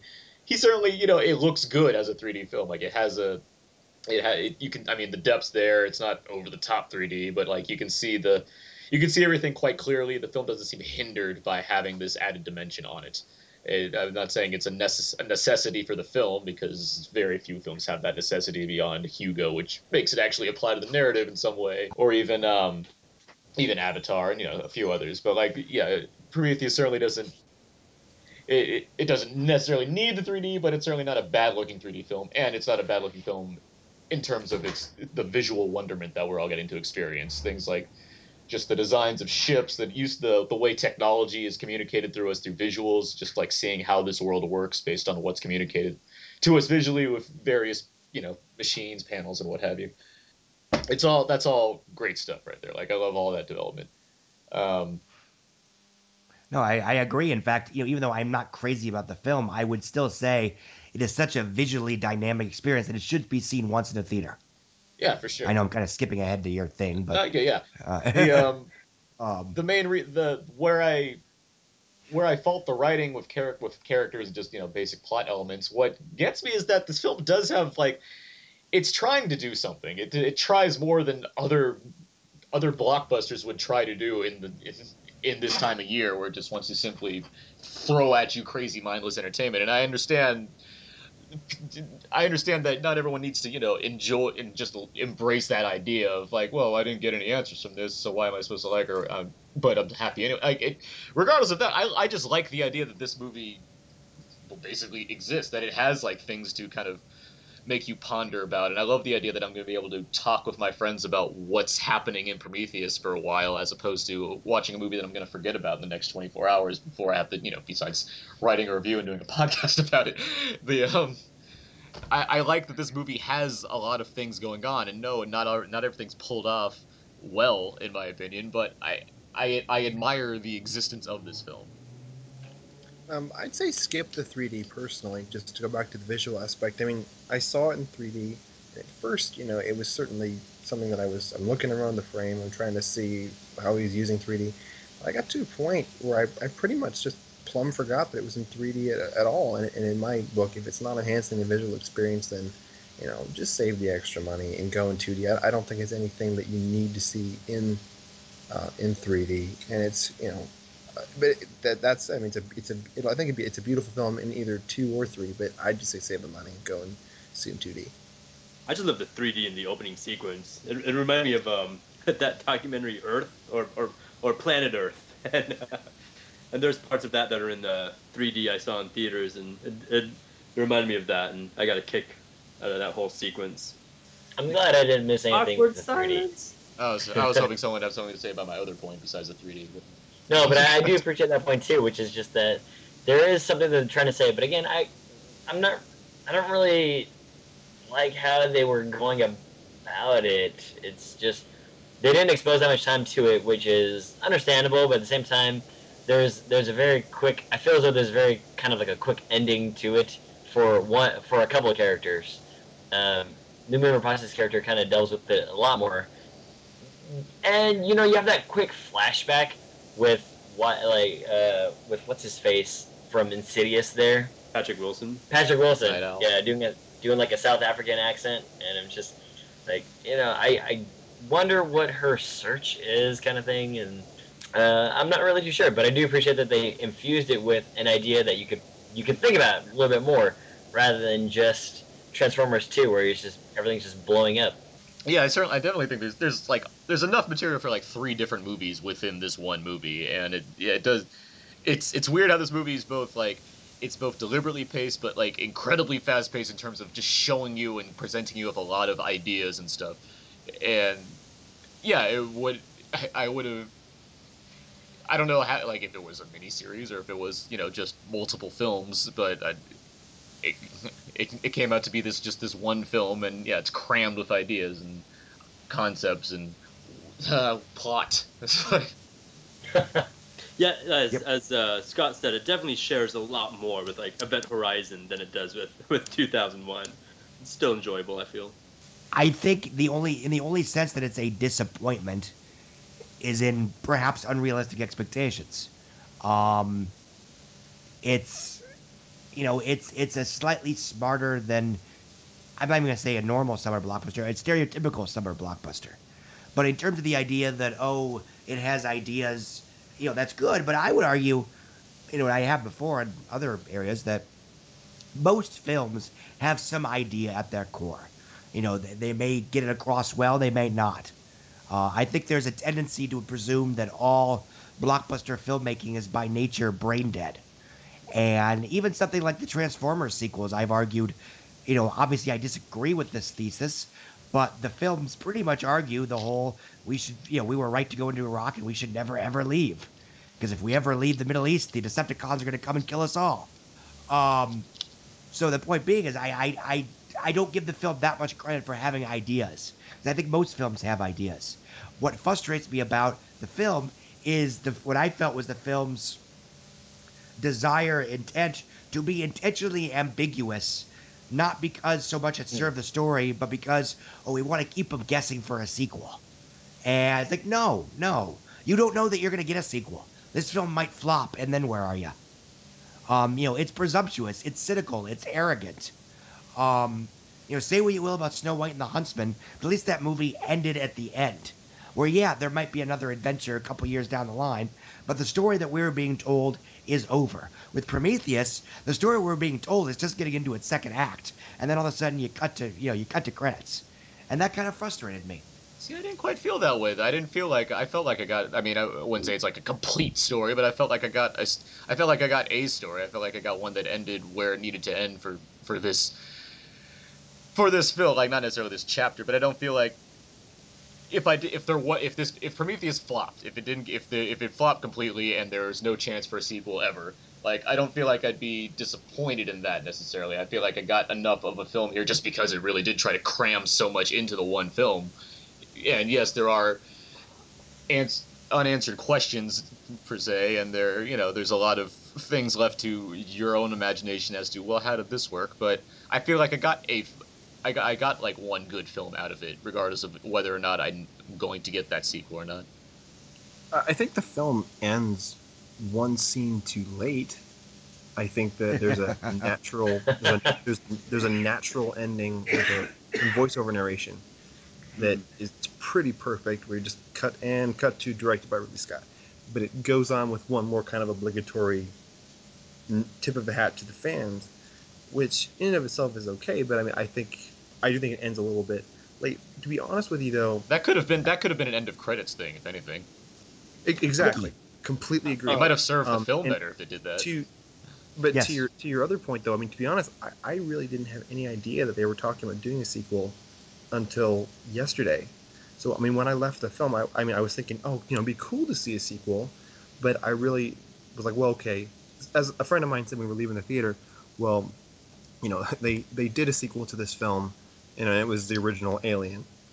So by that token, I mean, it, it I would I would definitely go watch a sequel, but it wasn't something that I even really even occurred to me until someone said yesterday, "Oh, Ridley's planning a sequel," and I was kind of shocked. Yeah, about the uh, the very last scene. It's interesting. I have a friend who lives overseas, and he was saying that that scene is actually a post-credit sequence. Like it's not where it is, I guess, in the U.S., Hmm. which I found interesting. That is so. That's the UK release. So that's huh. interesting. And that make that see Yeah. that makes more sense. Makes more sense to me because when I was even watching, I was like, well, that seems like that should have been after like the first set of credits or you know the second like the very end of the credits or something like that. Yeah. Mm-hmm. And honestly, I do think it would have kind of served the it would have served the narrative more just because you you get that breathing room before you get like that. Oh, what's this bonus thing coming? Like Yeah, Yeah. Like Battleship. Yes, just like the bonus scene in Battleship. All right, now let's rate the movie then. Each week on Out Now, we try to rate the films in a kind of when you should go and see them, and uh, we have a scale that goes from IMAX to theater, dollar theater, Netflix, HBO TV, or just kind of forget about it. So on that scale, how did we start? Adam, how would you Theater. rate it on theater? Abe, Theater. Netflix. Jordan, I'd say definitely IMAX. Scott. Um, because I didn't care for it, I would say AMC before noon, six dollar matinee, 2D. But because there's a chance you might like it, and if that is the case, you'll wish you have seen it in IMAX. Maybe if you're willing to fork over the money, it will look very, very nice in IMAX. So, I know that's a conflicted answer. But that's how I felt. Even makes though I, even though I I- I- didn't I care know for the you mean. film, I wish I had seen it in IMAX. I saw it like on the Fox lot or something. Um, but I wish I had seen it in IMAX. I uh, I agree with that sentiment. I'll still say theater, just in terms of how I'm measuring the that the film, and yeah, I'm, just, I'll just say theater. Um, all right, so yeah, we'll uh, we'll get to a little more uh, Prometheus talk kind of right now with our you know with movie callback. Callback. Callback. This is a tough one. This is uh, where we discuss a couple films that kind of relate in some way to the film film we just talked about. So, um, Jordan, do you have any ones that come to mind? Planet of the Vampires. um, what's that? Um, Leviathan. Yeah. From, uh, from the '80s. I, I thought of that during this film. There's a call. Yeah, and of course, Event Horizon, but we've discussed that. All right, Adam. Uh, for reasons that we have not, we've been very, working very hard to avoid making explicit. 127 hours. Ah. Uh, Really? but aside from that, just the usual, you know, your 2001, the original Alien. I mean, it's you know, stuff that everybody's been talking about in the main films that I thought of. Ratatouille. Scott? Um, Superman 4: The Quest for Peace. No. Nice. Um, obviously Event Horizon, The Thing, pick your version. Alien, duh. um, Mission to Mars. Oh yeah. Um, Yeah. Reasons I'm not going to go into here, but and yeah, those are my callbacks. Abe? Uh, yeah, definitely the thing. Um, I also thought of Indiana Jones 4. Uh, I think probably because of some of the disappointment uh, and also some of the CG. Yeah, other than that, probably everything that we've already talked about. What do you mean the CG? On some of the some of the uh, the, the characters from the substation. Oh, another film I thought of. Sorry. Yeah. Um, Sunshine and uh, Robinson Crusoe on Mars. If you've ever seen that. Have. Now, I, I assume you mean Danny Boyle's Sunshine, Yeah. not the Yeah. Oh uh, yeah. No, no, Ralph no, Fiennes no, historical not- drama. Yeah, not that. yeah, no, World War II one with uh, Rachel Weisz. Sun, Sunshine's a movie that I, I thought of actually too, and yes, I did. and too. even shares an actor, I believe. I believe the uh, It does. yeah one of the one of the actors in that film. Yeah, and but and I thought of Sunshine just because of the way both films. I think I think there's a lot of good in those films that uh, get somewhat hampered by the narrative in Sunshine as well, in, the, in that third act where things become more. Let's make it a slasher movie all of a sudden, like. That, Yeah. that made me think it was Sun, and you know the fact that one of the actors is in it kind of threw me off. And um, okay, a couple others. I I thought of Super 8 a lot just because it came out exactly this time last year, Oh yeah. and just in terms of expectation versus what I actually got, and um, on that level, I also thought of Inception just because I think that's the closest kind of film you can get. You can kind of map this with when it comes to box office. When we're talking later, I was just thinking how uh, I was thinking how this film kind of will play to audiences, I guess, in terms of being an original sci-fi blockbuster type movie. And um, lastly, Southland Tales came to mind. Oh. and hmm, I think it's because both movies are movies that I think I'll appreciate. Well, I appreciate Southland Tales more now than I have when I first saw it, and I feel like I might appreciate Prometheus more in the future. So, time will tell on that one. But- okay, well, yeah, all right. So let's uh, let's move on to box office then, and uh, yeah, each week we try to go over the box office totals for the week and find out if our if our previous predictions were anywhere close. So uh, last week we uh, we all tried to make our guesses. Abe, do you recall what you guessed? Yes, I think I said Madagascar first, 55, and I said Prometheus second, 48. Okay. Oh. Um, Laramie Legal said first place for Prometheus of 67. I said second place of 55. Abe, you are our winner this week, but uh, let's let Scott Mendelson go into uh, what happened. Well, I'm the idiot that optimistically thought Madagascar would do 85. So, um, no, um, Madagascar was obviously number one for the weekend with 60 million dollars. That puts it about in line with the 61 million dollar four-day debut. Uh, the 61 million dollar debut for over the four-day Memorial Day weekend, the first Madagascar in 2005, and the 63 million dollar three-day Friday to Sunday debut of Madagascar 2 in November 2008. Obviously, you've got your 3D bump inflation, so you have less tickets sold overall, but it's still a pretty solid number.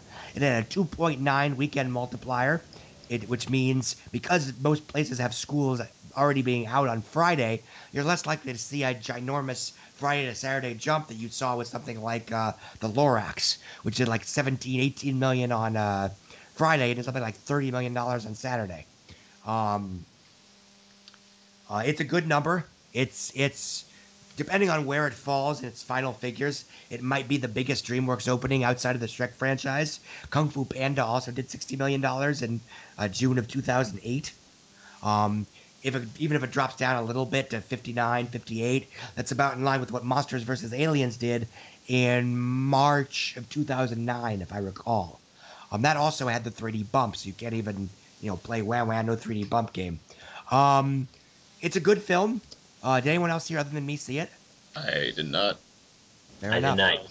Which, which film? Mad- Madagascar. Madagascar 3. Uh, no thanks. I have a life. Fair enough. I have children. Oh, there Um, you go. Touche. um, but no, it's it's a good, it's fun film. It's very visually dynamic.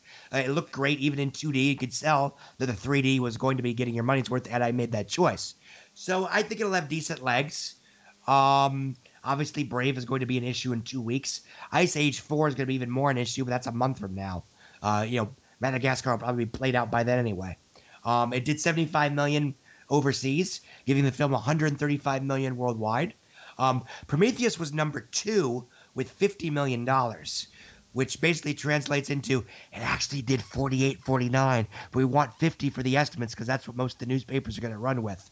Um, it was severely front loaded over the weekend. It did like a 2.2 weekend multiplier.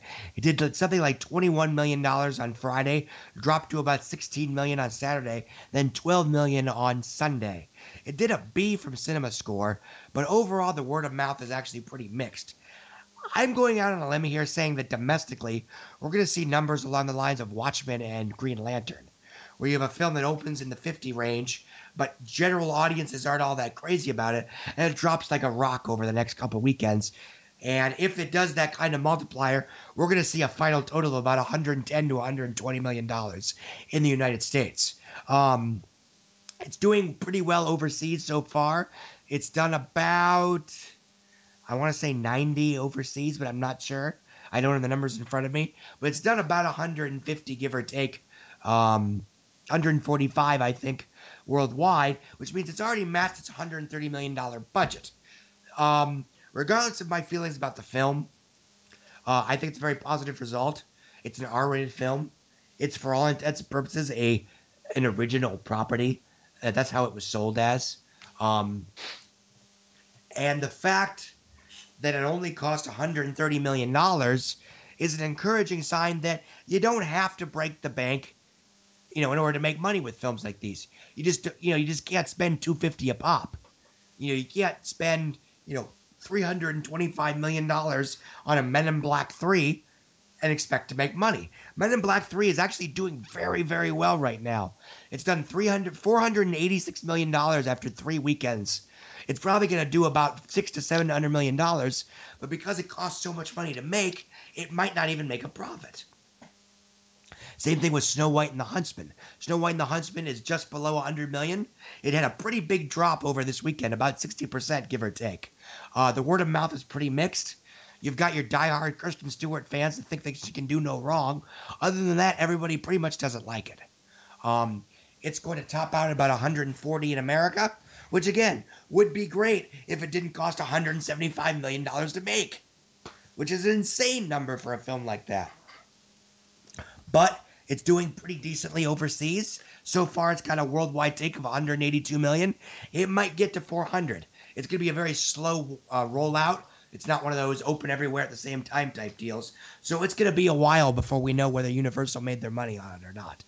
Um, I think they just announced sequel plans for it. unofficially, they have sequel plans. Ironically, Really? focusing around the Huntsman, which is hilarious because Because he's a widower. It, Well, it, I there will be a prequel involving how he traveled to another planet to find his wife. Yes. Uh, but and the, the the problem with that is, you know, most of the film's opening weekend, a lot of it anyway, came from diehard Kristen Stewart fans.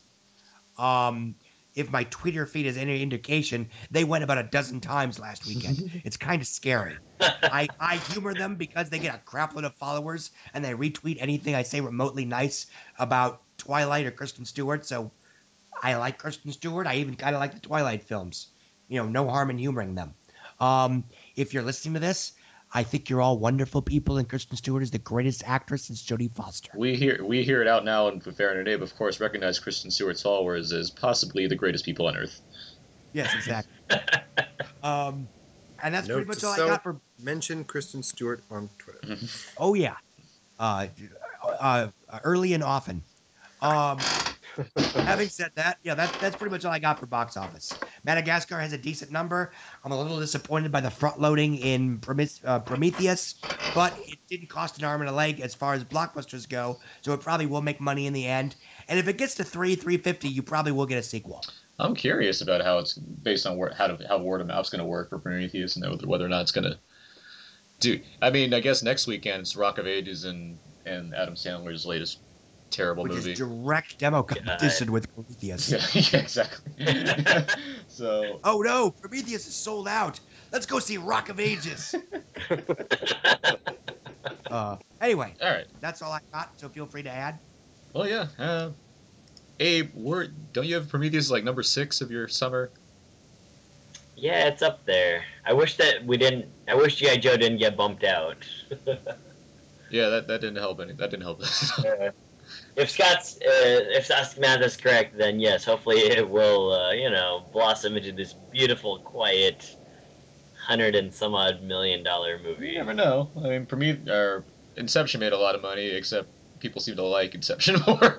there was there was That had a pretty. That had a much higher weekend multiplier. yeah That was not nearly as front loaded as Prometheus. all those all those Um, Juno fans. Um, Yeah. that's what did for us. All right, so that's the box office. Um, well, let's get let's get to um, let's get to that time, Abe. Is it that time where we play a round of uh, games?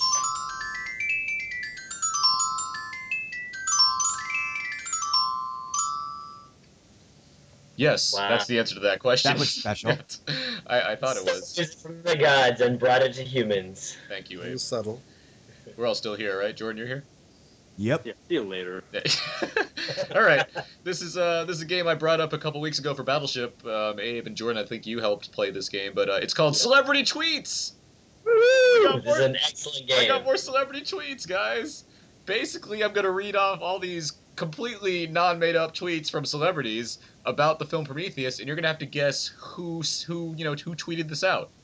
Should be should be pretty. I mean, so, so- some of these are pretty simple. Some of these might be harder. So, uh, this one you all you all might get this one right here. So here we go. Here, here's the first celebrity tweet, and uh, uh, as always, the uh, you can't ask me any questions about these.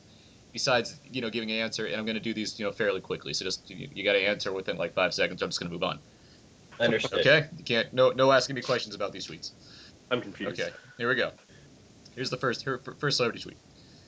I've played two Ice Queens in two films in a row, and I wouldn't have it any other way. Charlize Theron. Charlize Theron. Charlize Charlize Theron. Yeah. See, yeah. See, the game's pretty easy. Okay, here we go. Let's see. Here's, here's the next one. Between the Bifrost and the ship I've been in charge of, I've been in charge of some fancy equipment. Idris Idris Elba. Elba. Oh yeah, Thor and Bifrost. Yeah. All right. Here's here's the next one. Commenting on my spacesuit, I had to tuck it back. Terrence Malick. Werner Herzog. Michael That's why, of course, Michael Fassbender. Yes. Ah, yes. Oh, my third Here, guess. here we go. Here's the next one. I'll answer all your Prometheus and Lost questions once my hair starts to grow back. Damon Lindelof. Yes. Name of Lindelof. All right. That wasn't so hard. Here we go. I'd have put Denzel in it. Tony Scott. It's Tony Scott. Yeah. it's Tony Scott. All right. Adam, you're pretty good at this game. So far. Here we go. Here's the next one. I've been in gooier films. Mm, Naomi Rip, A- Noomi Rapace. So Ron Jeremy. Ron Jeremy said that one.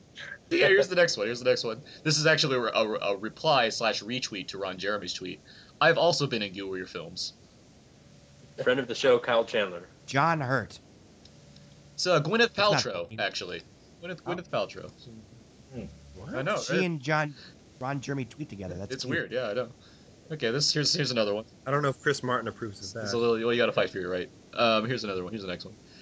This movie was utterly fascinating and complements my own fantasies based on study the studying I've done about man's existence and the concepts of creationism during my own lifetime. Stephen Hawking. It's uh, Selena Gomez, actually. That was, that was No. Selena Gomez tweet. what? That was, yeah. Wow. The Selena Gomez, like the the one that we all know. Yeah, that one. Yeah. Okay. So here's, Wow. here's the next. Here's the next one. Here's the next celebrity tweet. Completely not made up. Um, well, at least they actually released the Kraken, and it didn't suck. Liam Neeson. Uh, close. Ralph Fiennes. Ralph Fiennes it. Mm. He has he has a Twitter account apparently. I I found it. Ralph Fiennes used the word "suck" on a Twitter I account. know it's weird, right? Oh, nice. Cla- Wow. Classic Fiennes.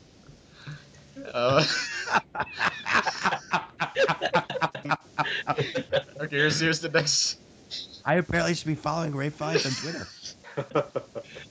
Here's the next. Uh, here's the next tweet here. Okay, I can't wait to re-release White Squall in 3D. Jeff Bridges. Ridley Scott. So uh, no one, no one tweeted that actually.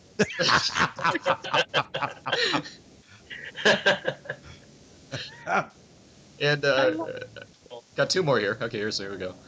It would have been cooler to have Tim Curry as an engineer. Stephen King. So Tom Cruise. Tom Cruise said that. Tim, Tim Curry, you know, he was in a legend, barely recognizable there. He's right. And um, okay, last last tweet, La- last celebrity tweet. Here we go. Here we go. Wow, that alien sure was a squirter. Me. That sounds like a porn reference. Uh, Jenna Jameson. It's uh, Dame Judi Dench, actually. That was Dame Judi Dench. Really? No, that was- Is that a legitimate account or like a fan one? Uh, you can't ask me any questions about these Twitter ones. That's, that was one of the rules. That's one of the rules. You've just answered my question. For Thank you. celebrity tweets. All right, that's that's how you that's how you do celebrity tweets. There, that's a, that's a fun game. All I like that. Hey, It's a good game. Yeah. All right. I like that. Um, all right. Let's uh let's see. What other what other game can we do, Abe? Let's do the ABCs of movies again because that's a lot of people to do it with. Let's try that out. Okay, we're gonna do the ABCs of movies. This is the game where we go, we name the movie that corresponds to the letter of the alphabet that we're on. So where I would say A, A is for aliens, and then the next person would go. Understood? Does that make sense? Yes. The article the does not count. Oh yeah, you cannot use the. So So wait a minute. So if I say like, would if you say like for example, an S and you say the Shawshank Redemption, that won't count. that wouldn't count correct. us. Yes, you cannot use. Yeah. yeah. Okay. Okay. Okay, and we'll go in alphabetical order as always. So I'll start, then Abe, then Adam, then Jordan, then Scott. Got it? Okay. Cool. Okay. So I will start then. A is for Alien Three. B is for Brave. See children of men. D is for Desperado. E is for Evita. F for fake. G is for Gigli. Uh, H is for happy feet. I is for Imposter. J is for Jack.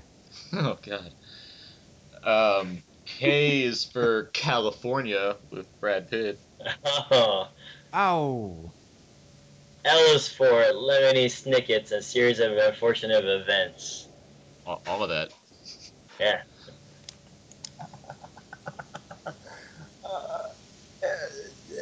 I'm out. You're out. Jordan M. M is for Masters of the Universe. nice. N is for Nightbreed. O is or Ocean's Twelve. P is for Prometheus. Yes. uh, Q is, is for Qu- Quills. Nice. R is for Rambo. S is for Starman. T is for Teenage Mutant Ninja Turtles. U is for Ultraviolet. V is for V for Vendetta. W is for Waiting for Guffman. X is for X Men. Y is for Yes Man. Z is Z is for Zelig. Back to A. We're doing pretty good at this. Uh, A is for uh, Austin Powers, International Man of Mystery. Oh, all of that. All of that. B is for Brotherhood of the Wolf. wow. Brotherhood of the Wolf. C is for Catwoman. it's supposed to be C is for Catwoman. D is for Darkman. E is for Edge of Darkness. F is for Fright Night. Yes, thank you, Brain. G is for Ghost Rider Spirit of Vengeance. H is for Hellraiser 2. Hellbound. I know what you did last summer. J is for. I have no idea, so I'm You're out. out.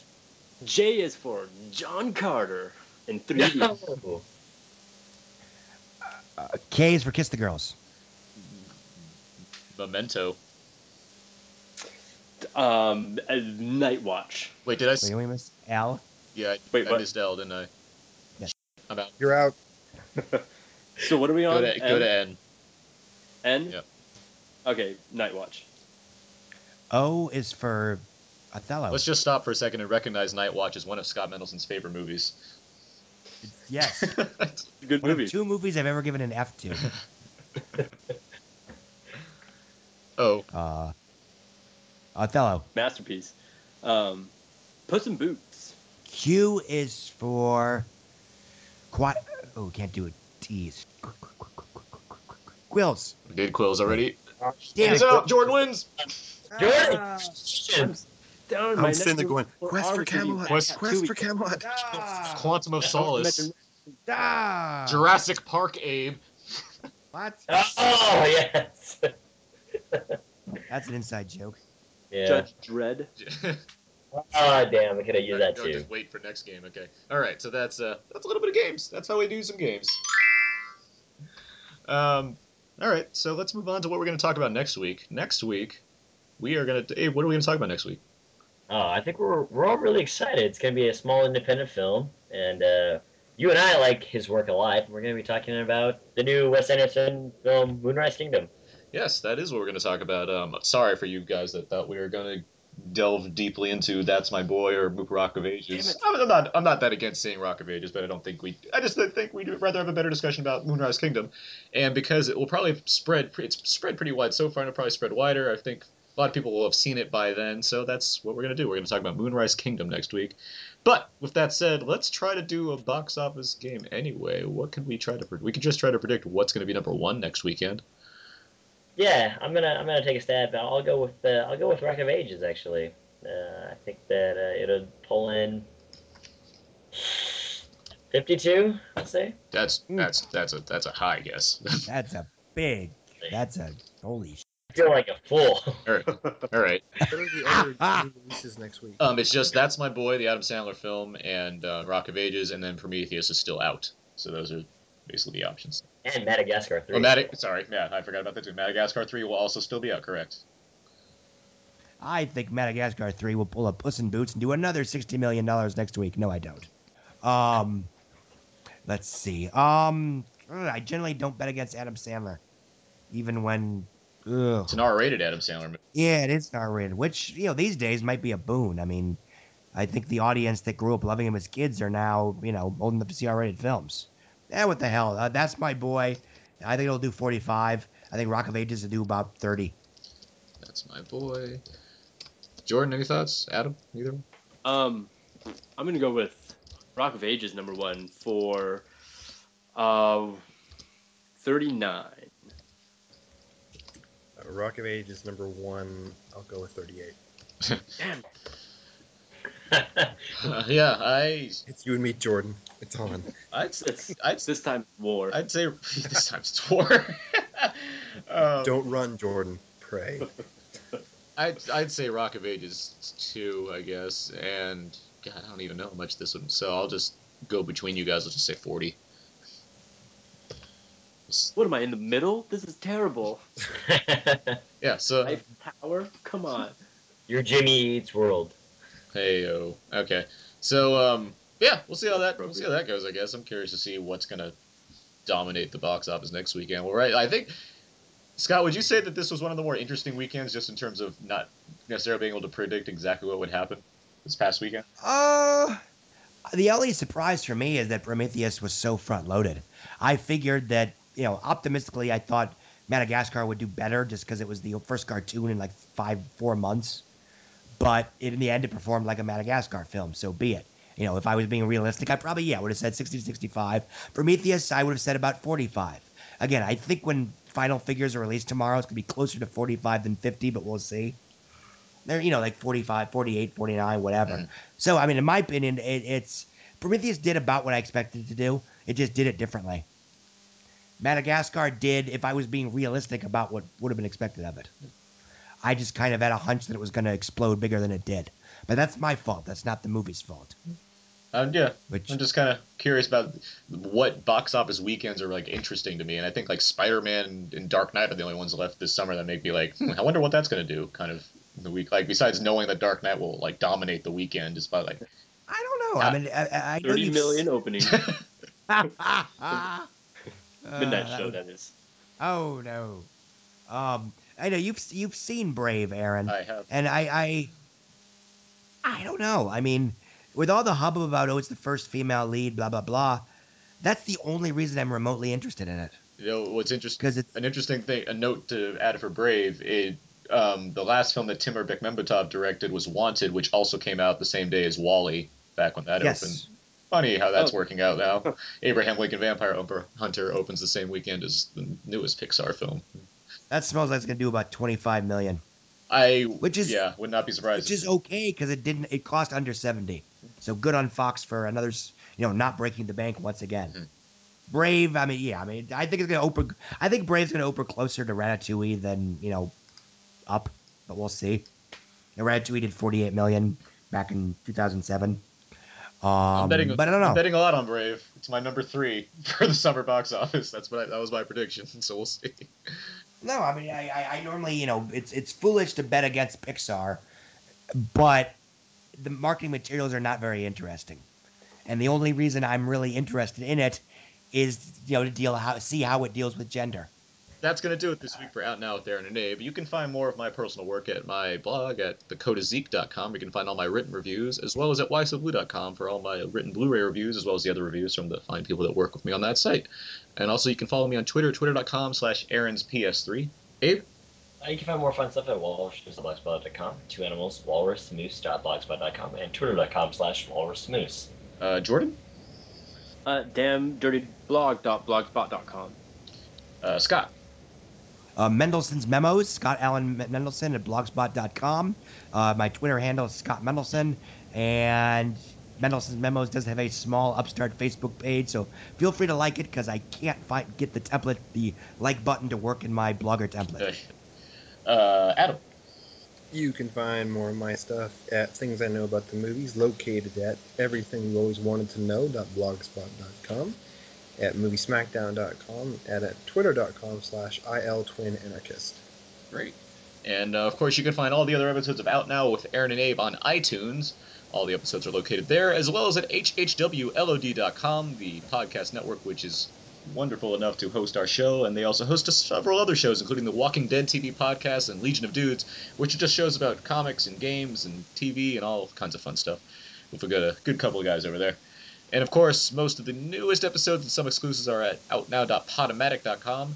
And feel free to email us at outnowpodcast at gmail.com. And, you know, make sure to maybe maybe you need to explain some loose ends to Abe because, you know, he's not quite right in the head every now and then. So, you know, he needs to needs to catch up a little bit. And, you know, feel free to compliment our, our stable of guests that we've welcomed this week. We had a packed show, and, you know, it's nice to have all these good guys on with us to talk about the movies we like to talk about. And of course, facebook.com slash out now podcast and twitter.com slash out now underscore podcast. You can follow our page and like our page there. We update frequently with all the newest episodes and various other oddities that we want to present. I think that's going to do it. Thanks, guys, for coming on for the show today. Thank Always you. a pleasure. Thanks for having us. For sure. Uh, yeah, next week we have Wes Anderson's Moonrise Kingdom. And um, yeah, until next time, so long. And goodbye.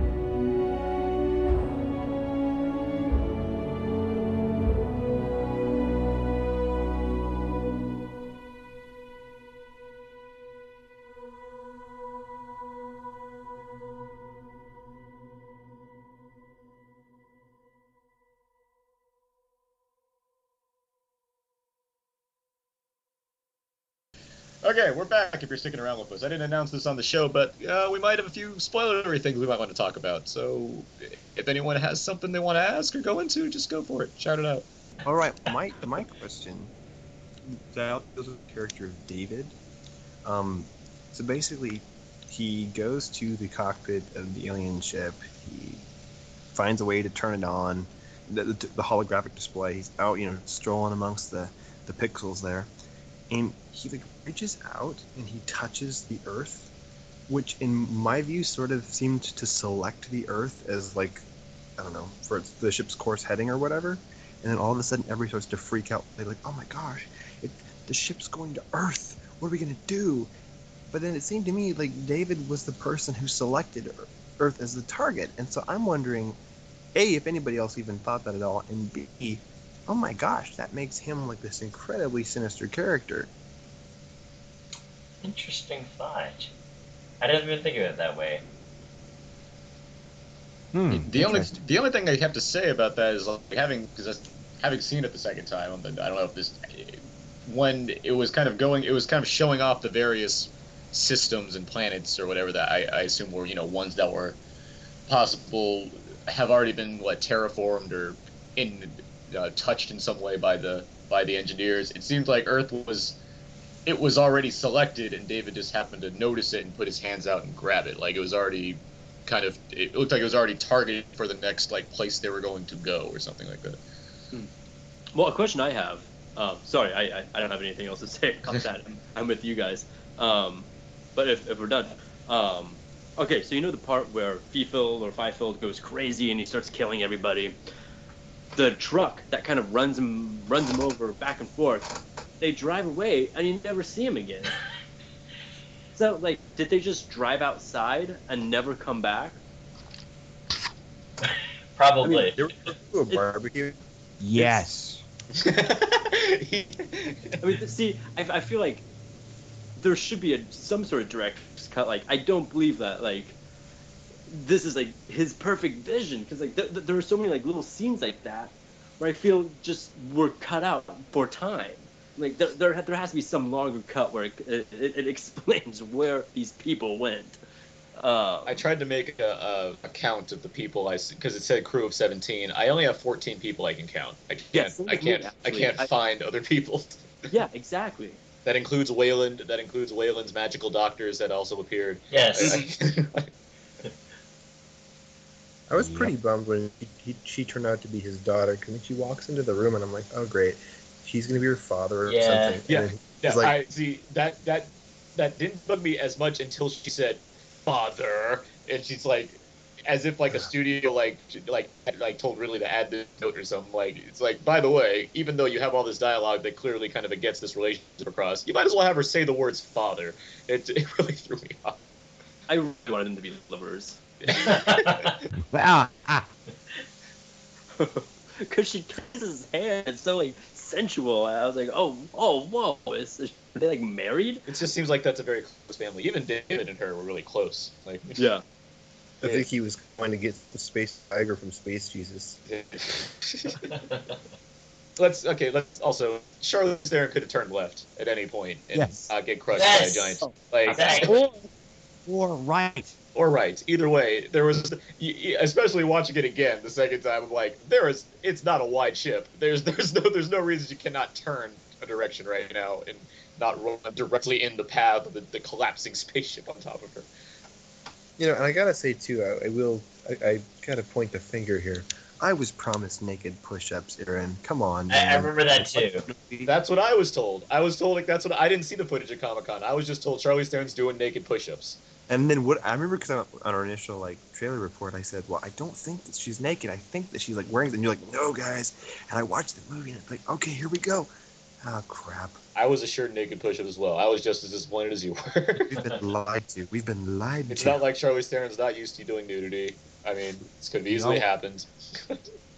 We always have the devil's advocate. yeah, If you don't And- mind all the swords and cuts. and monster.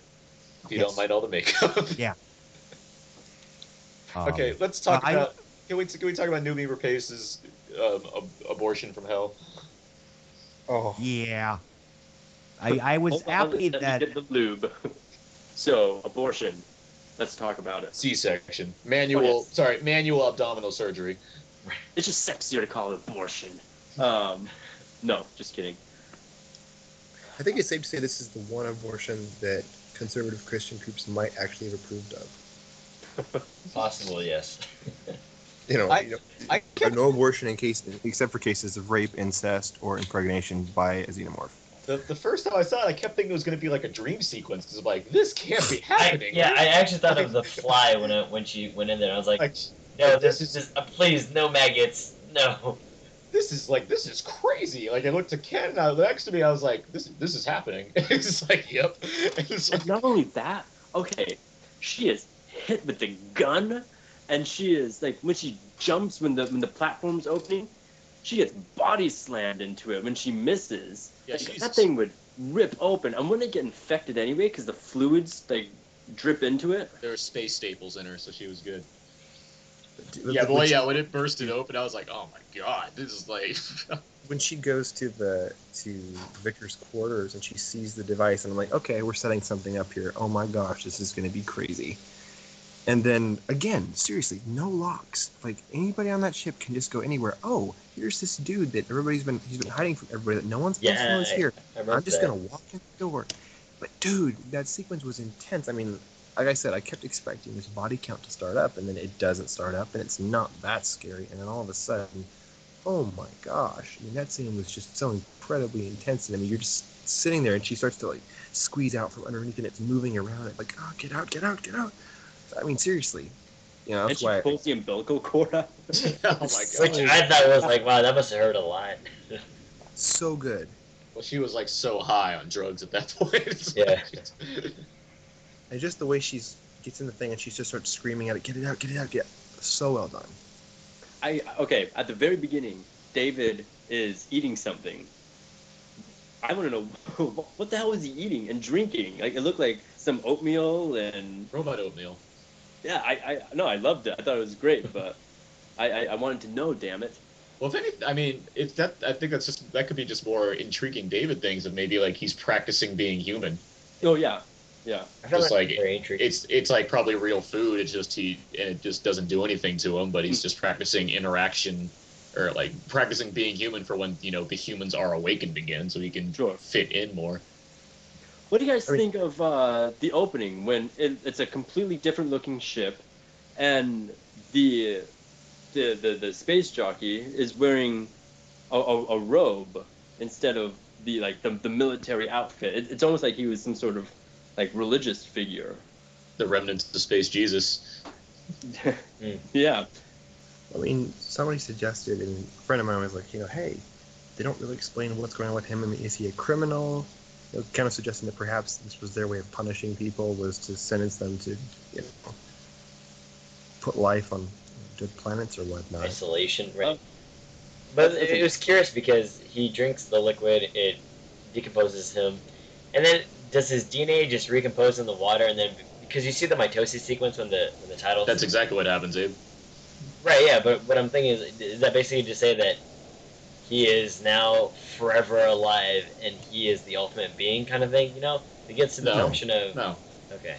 He started the evolutionary process as far as like sentient life. Yeah, it's yeah, and whether or not it was Earth, it was he was creating life on whatever planet that they went to. Okay, yeah, because I was Well, confused. well- Is that supposed to be Earth? That's what I was wondering. Yeah. It, I, mean, it, it's unspecified. It, it could be Earth. It could be another planet that does similar properties to Earth, just like how the planet they go to is one that's similar to Earth, which is why they go there to begin with. Yeah. Um, the, um, the, the, I mean, what I, yeah, what I, what I understand is that he create he, that, that being created life on that planet, whether or not it was out of a self-sacrifice or maybe he escaped and did that on purpose to possibly do it in a good way opposed to the bad way that happened on the other planets that they've done it on maybe like it th- all that stuff's left up to interpretation or a possible you know sequel or whatever but Question. I wish they. Oh, go. Yes. No, no, no. Sorry. Go. go ahead. Question: uh, When the androids get their heads ripped off, do they go and do they? How do they end up dying? Because I remember that Ian Holm gets his, his like whole entire body mangled too. Do they just continue living until their cortex is ripped out, kind of thing, or? well abe as if as terminator's taught us anything it's you have to destroy the chip in the brain Well, I think doesn't Ian Holm get like fried or something? His head just gets burnt up, or No, no, they just turn him off. Okay, there's like a literally on and off switch there. I well, they- ha- Jordan, right? He did. They, they, you know, um, Yeah. yeah. Yaphet like knocks his head off, and then Oh, they, then they keep talking to him, and then they just like shut him down, right? Okay. Yeah. Yeah, they just shut him down, and then um, what's his name? Uh, Lance Henriksen just gets ripped in half by He's- the yeah, queen, he gets but grabbed by the queen. Yeah. but she, you know, he's still functioning. Okay. And uh, yeah, same thing here. It's just it seems like every it seems like the head is where it's at. It, it- well, the body was still moving too. It doesn't seem like it doesn't seem like detaching the parts really shuts down an android. It's more. It, That's what she there's- said. There's more to it than that. I really wanted him to be spewing that stuff like aliens. just like all that like it was. New Year's Eve. I know this is a family-friendly podcast, so I wouldn't say it. thank you. Yeah. We're all thinking it. Um, okay, I wish they would have had a better explanation for David opening the doors in the cave. Like it's it was really easy for him Yeah. to, to open up that doors, and even if he could read the symbols, He was doing it, just doing it. Like he didn't stop to think or tell anybody. He's like, I'm gonna open this door now. exactly. Please tell me you can read that. What are you doing, David? I'm attempting to open the door. Wait. We don't know what's on the other side. Oops, sorry. like I, I, I feel like they, they should have like gone searching some more, had time passing, so he's actually working to to break in. But no, he's just like boop, boop, boop, boop, open doors. I was like, wait a minute, that was way too easy, even for an android. I, I had a question too. I mean, I'm thinking about th- there's these really cool sequences where you see like, these holographic like home videos, Security see the- cam footage. Yeah. yeah, the guys running through the hallways and whatnot. I'm curious to know if if if perhaps the the remaining alien, if maybe he was the one that sort of like started them off on this weird trek towards like killing, you know, entire planets and whatnot. Because they seem to be running away from something. I mean, Right. is it the case of like biology gone wrong, or did this one dude like sort of turn on everybody? you know, get the, the xenomorphs to kind of release a little bit and kill them, and then decides, okay, we're gonna go and totally up and kill everybody we made. Yeah, I have no idea. I have no idea. I mean, yeah, it just didn't answer that one. It didn't answer why there's a pile of engineers in one location and like what caused them to like either. You see like a big hole in like their hel- a couple helmets, so it makes yeah, it so it's like, like it, it got them, I guess. Yeah, it already Yeah. got them. But the other I- I I had was like the giant head in the tomb. I was like, oh, what is that all about? I don't understand. Is that like a is that like an like ancient prayer room or something? Pretty awesome. Yeah, but I okay with with all the dead bodies, I was expecting them to find like this big like skeletal structure of of an, a huge alien that killed him, and I, I kept waiting for that, and I was so disappointed when when we didn't see anything. But it's curious because they all they're all looking like giant snakes or like you know albino snakes. So uh, apparently they only took on the form after they mixed DNA with those Worms that were engineers. You know, so it's kind of it's curious as to where the actual shape comes from. Although there already is that shape when they're looking on the on, when they're looking on the uh, the wall with the murals like up in the ceiling. So Yeah. I'm not sure. Like I I don't I don't know where that logic went either. And it does not seem like a good idea to have security footage on how to operate your ship free to just anyone who, who walks in. Well, you have to know the code first. You have to push the right button first. And then blow the just magic, blow, blow. You have, you have to blow the magic whistle. Don't forget about Oh, the whistle. forgot about that. It's Legend of Zelda. Those buttons were so gooey too. Yeah. yeah, I Which is like- they're like Dino No. and Trolley. That was awesome, by the way, with the flute. Okay, I, I, I loved it. Like that was, you know, I, I kind kind of cheesy, but I, I just loved the hell out of it. Okay, who is? You see a thing emerge from like black goo and it's hissing at you. You don't put. You don't get closer. Yeah. You don't. You don't put. Your, you're like, oh whoa. You don't think that it's friendly, right? Like what- And- what's going And on? you don't start talking to it like it's a cat. Right. Hon- Yeah. Honestly, He's a uh, biologist. Come on, man. what is he doing? Like Yeah. th- they're already freaking out about being there, and they're like, "Oh well, this thing's here. I might as well go and touch it and get close." Well, it's like you know, I see alien life forms all the time. I'm not scared. Come on, dude. You've never you've never been to another planet, never much less ever seen an alien life form, much less you've no reason to assume it's friendly. What's wrong with you? Right. Don't pet the alien eels. That that scene was pretty awesome though, despite the fact. Well, yeah, in terms of like the tenseness, yeah, I was squirming in my seat. I'm moving around. It's like, oh god, this is crazy. Yeah. But the lead, the lead up to that scene, it's like, why would you do oh, this? Oh yeah, sure, sure, yeah, yeah. Questionable writing. And he, at one point, when they see the um, the mural on the wall, and they see kind of the, the, the crucified alien, the xenomorph almost, he says something like, "This is just another tomb" or something like that. Hell, I wanted to know what what was beyond that. Why didn't David open that up as well? Because they suggest like there's something else beyond that. And they I think time. I was thinking about just the, the room itself, or like the planet itself. It's just it's just another old relic rather than the actual uh, origin of the of life. So is the the xenomorph kind of like their their Jesus since it's like crucified on a wall? Yeah, it's, it's- it's got the same uh, arms out kind of thing. Yeah. I didn't didn't get the crucified symbolism with that picture You- at all. You're Maybe talking you about just- like the mural that, that morphed and stuff, right? Yeah, yeah, when they first walk into the uh, that tomb. Yeah, you can kind of it, it kind of shifts around. You can kind of make out some stuff. I'll s- when that's a GIF, we'll send we'll send that your way. I like um I like how um Idris Elba kind of asked the audience question of whether or not Charlize Theron was a robot. That kind of that made me laugh. It, he was just trying to get laid. I know he was, but it seemed kind of like also like an into like because I think a lot of people were kind of speculating that maybe Charlize Theron was also an android. I think that people still have that that belief. Like way after the movie, people still I've I've read their their theories on her being an android.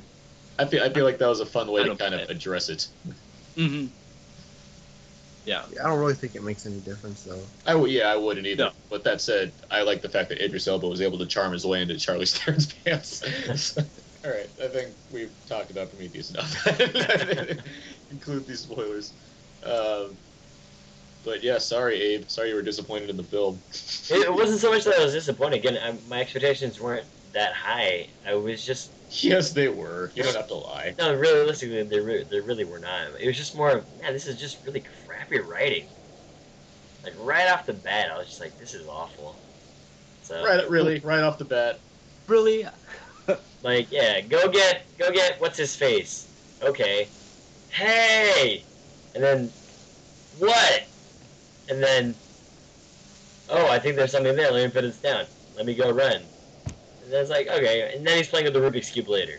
Yeah, let me go run. That was one of the finest. Oh. You know, yeah. That's a good line. Let me go run, sir. All right, then, then I'll okay. I think that's we've talked about Prometheus enough. Thanks for anyone that stuck around for our ramblings, and I'll be curious to see what Abe edits in and out of this part of the this podcast.